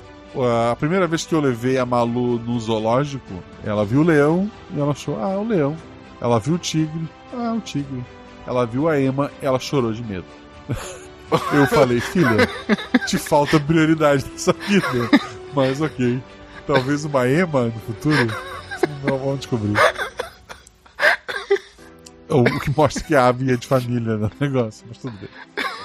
São dinossauros. Ali As injeções com composto. É, é um dinossauro. As injeções com composto químico laranja que simula o poder do grande N. Essa referência eu gosto não vai lembrar. Vai reaparecer um dia? É... Isso é do episódio do Corvo? Aham, químico amarelo. É, era amarelo, eu acho que era amarelo. Líquido amarelo, líquido amarelo. Que a Deb fala. Aham. Isso. No mais, sempre um excelente episódio. Observação: eu tenho que olhar sempre o PicPay, pois desde que comecei o apoio, mesmo foi cancelado sozinho pelo PicPay umas seis vezes. É verdade. Todos vocês, agora, vão no celular de vocês, procura por RP Guacha, vê se tá assinadinho, se não tiver assina. Ah, mas eu nem assino, não tem problema. Vai lá procurar, porque, porque dá problema. É. E vamos lá. Próximo comentário da Rafaela Malecheski. Boa noite, Guaxa, Guaxonvidade, Guaxate e ouvintilins, como estão? Sobrevivendo, Rafaela. Apesar de ter terrorizado no grupo de spoilers, inclusive venham fazer parte dessa comunidade maravilhosa, hoje passo aqui para deixar biscoitos em formato de pássaro para o Guaxa, para os jogadores e para o editor, porque todos foram incríveis nesse episódio. Abraço! E ela colocou o emojizinho do coração. Ok. Eu. Eu lembrei do. do que no Japão alguns animes usam corvo pra chamar alguém de, de idiota ou coisa parecida. Porque o corvo fala arro, né? E, e parece que é idiota. Ok, eu lembrei disso agora. né? Olha só. No. Eu comecei a ver Haikyuu. E Haikyuu eles são. O, o time deles é Sim. do corvo. Sim. No Air Gear, não recomendo a ninguém. É, até porque o anime acaba e o mangá continua. O personagem também tem. Ele tem um ninho de corvo na, na cabeça dele, inclusive. Mas não, volto a dizer, não, não vale a pena vocês atrás. Ainda mais hoje, eu não, não revisitei, deve ser pior do que eu, que eu lembro. O próximo comentário é do Jean Macedo. Pô, Ele já não comentou hoje? Peraí, tem comentário do Jean embaixo? É, pra mim tem. Ah, eu atualizei a página que apareceram mais uns seis comentários. Tá, deixa eu botar um atualizar aqui. Deixa eu atualizar e a gente vai lá pra baixo. Tem um Atualizar. comentário meu, inclusive. Ele foi o primeiro a comentar durante a live, daí eu xinguei ele, inclusive. o Jean colocou: Me disseram que a boba quer novos recrutas. Temos um palhaço psicótico e uma cigana gata aqui. Um bom guaxaverso a todos. Os dois iam numa festa fantasia. E por isso não estão aqui gravando. Tá as Ouvinte, tá aqui a áudio descrição da foto. Tá o Jean, mas a Bia, os dois fantasiados, ele de palhaço, ele tá o Corigão mesmo, com aquela maquiagem pesada, e ela de cigana, com bastante moedas, é aquilo? São moedas e um lenço na cabeça. Tão lindos. Lê o próximo comentário, Felipe, vai. É aquele seu ali, do Marcelo Gostirin? Aham. Ai, Marcelo Gostirin, eu te odeio! E é isso daí. É porque ele foi o primeiro. A gente já tinha começado a gravar. E ele foi o primeiro a comentar durante a gravação. E Gente, eu ao eu- vivo já mandei um Entenda-se, eu tava só lendo o comentário. Não, isso é a opinião pessoal do Felipe. O próximo comentário é do Matheus F. Ah, não, começou a leitura e eu ainda não terminei de ouvir o episódio. Como veio comentar toda semana, não vou deixar de marcar presença. Vou me limitar a dizer que, até onde eu vi, eles acabaram de sair do hospital. O episódio está muito bom, então acabou o episódio, né? É, o episódio está muito bom e mandar 13 biscoitos para cada um. Abraço, abraço, querido. Lá, abraço. O próximo comentário é de Andrei Benevenuto. Ah, agora que eu entendi. Agora que eu saquei. Agora todas as peças se encaixaram. Eu estou entendendo tudo agora. Eu vou ficar de olhos abertos. Outro caso encerrado, meu caro Cryo.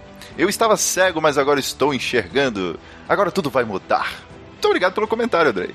O próximo comentário é do Cauê Chups. Ouvi esse depois de um longo tempo sem ouvir e me trouxe lembranças do episódio 6 de Billy Jean. Tem umas coincidências, né? É. E, por fim, o último comentário de Jonatas Ramiro Goulart. Olá, Guaxa! Só para esclarecer, quando eu falei meu olho, me referia ao olho de Deus. O olho de Deus tinha contato com os trapanes. Agora tem duas entidades na família. É uma Ah, baita é verdade. verdade. É verdade. É, eu tô cansado. Eu não vou. eu não Caraca, vou inclusive, se você imaginar uma pizza, ela pode parecer um olho. Seria uma marca de pizza muito interessante. Felipe, como é que as pessoas te acham na internet? Vocês me acham na internet, nas redes sociais do Twitter e do Instagram, procurando por FXCLSMG. E também vocês podem me conversar comigo também lá na Taberna do Guaxinim, tornando-se um padrinho do RP Guache. Vale a pena ser padrinho da RPG Poxa, e como? Você pode ficar participando de conversas, de teorias sobre episódios, escutar episódio com antecedência, gravar voz para episódio. Você pode jogar mesa com os padrinhos, você pode ter participar de grupos específicos, desde perrengues e panelas até mesmo grupo de fanfic, até mesmo grupo que tá específico para falar outra língua. Tem muita coisa lá e a comunidade é muito legal. Eu quero dizer muito obrigado a todos que deixaram comentário, muito obrigado. Eu tava realmente preocupado com um episódio tão é, intimista, tão com tantas referências, que ele pudesse não agradar as pessoas. É, talvez não tenha agradado alguém, a pessoa só não quis comentar. Obrigado. Eu não precisava de hate. É, fico, fico, muito feliz se você realmente não gostou e só não me xingou. E o próximo episódio ele tem outro tom, é, é baseado numa música de Jean Giovanni. Pode dar errado, não é verdade? É. Agradeço muito ao Maravilhoso. Felipe. Eu que agradeço, meu querido. Agradeço a vocês que estão aqui ao vivo. Agradeço Obrigado. a você que deu um download. E agradeço a você. Porque eu acredito que as pessoas, quando elas pensam muito numa coisa juntos, essa coisa passa a existir. E vendo vocês pensando no Guaxaverso, bem, nesse caso, o Guaxaverso não existe.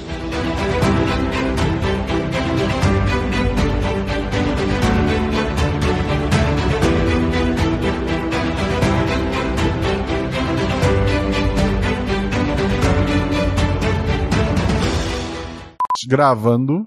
Gravando. Gravando. Olá, Zorzal. Oi, Zorza. Vamos tentar fazer um, um, negócio aqui. Agora eu me sinto culpada de não ter dado oi pro Zorzal. Oi, Zorzal. Oi, Zorzal. Zorzal, coitado, ele me aguenta quase todo dia. o, o quanto tu precisa desses óculos só pra eu saber uma coisa? Aqui? Não, é só pra leitura. Tá bom. Tem uma placa de saída, inclusive. Deixa eu só. Eu queria colar a imagem, não consegui, por quê? Copiar. Ah, o mapinha, né, que Certo. você falou. Ou você pode ter restringido isso no canal, né? É. Eu, eu tô só. Manda no grupo do Telegram. É. Será que no grupo do Telegram vai? Deixa eu abrir o Telegram então.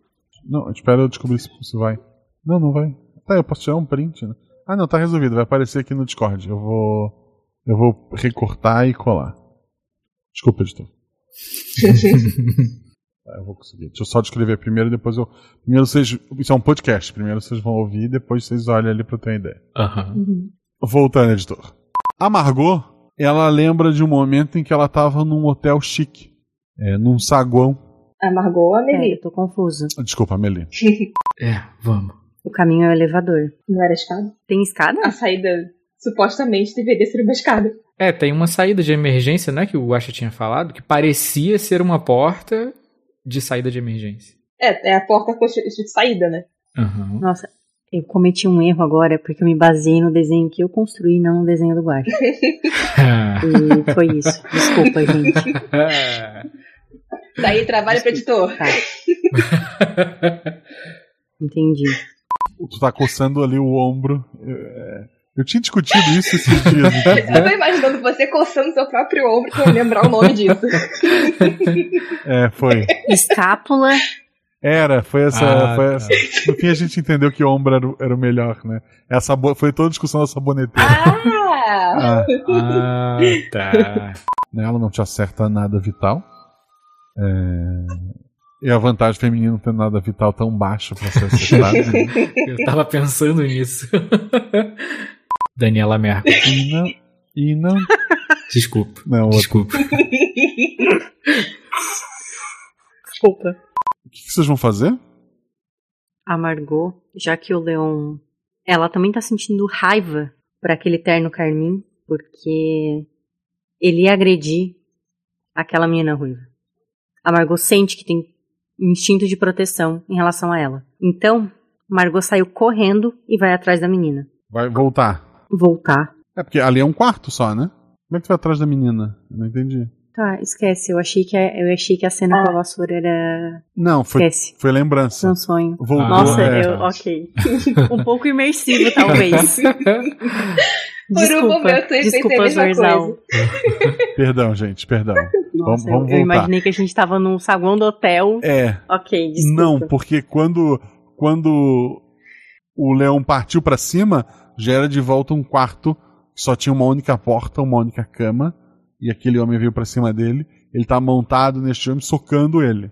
Eu estou conectada. Tá, o bot deu uma Tá. travadinha aqui que você Tá. tá demorando. Será que o pagamento do bot já caiu? É porque o, o Jean gastou todos os dados críticos e daí agora o bot disse: então tá bom, não vou mais jogar. Mas não apareceu tu escrevendo pra mim. Eu escrevi e ele ficou. Eu acho que ele nem deve ter enviado. Ele A hora não- que eu jogava aí um monte. Ele não tá enviando o meu também. Olha, eu posso mandar pelo Telegram. Posso rolar pelo Telegram?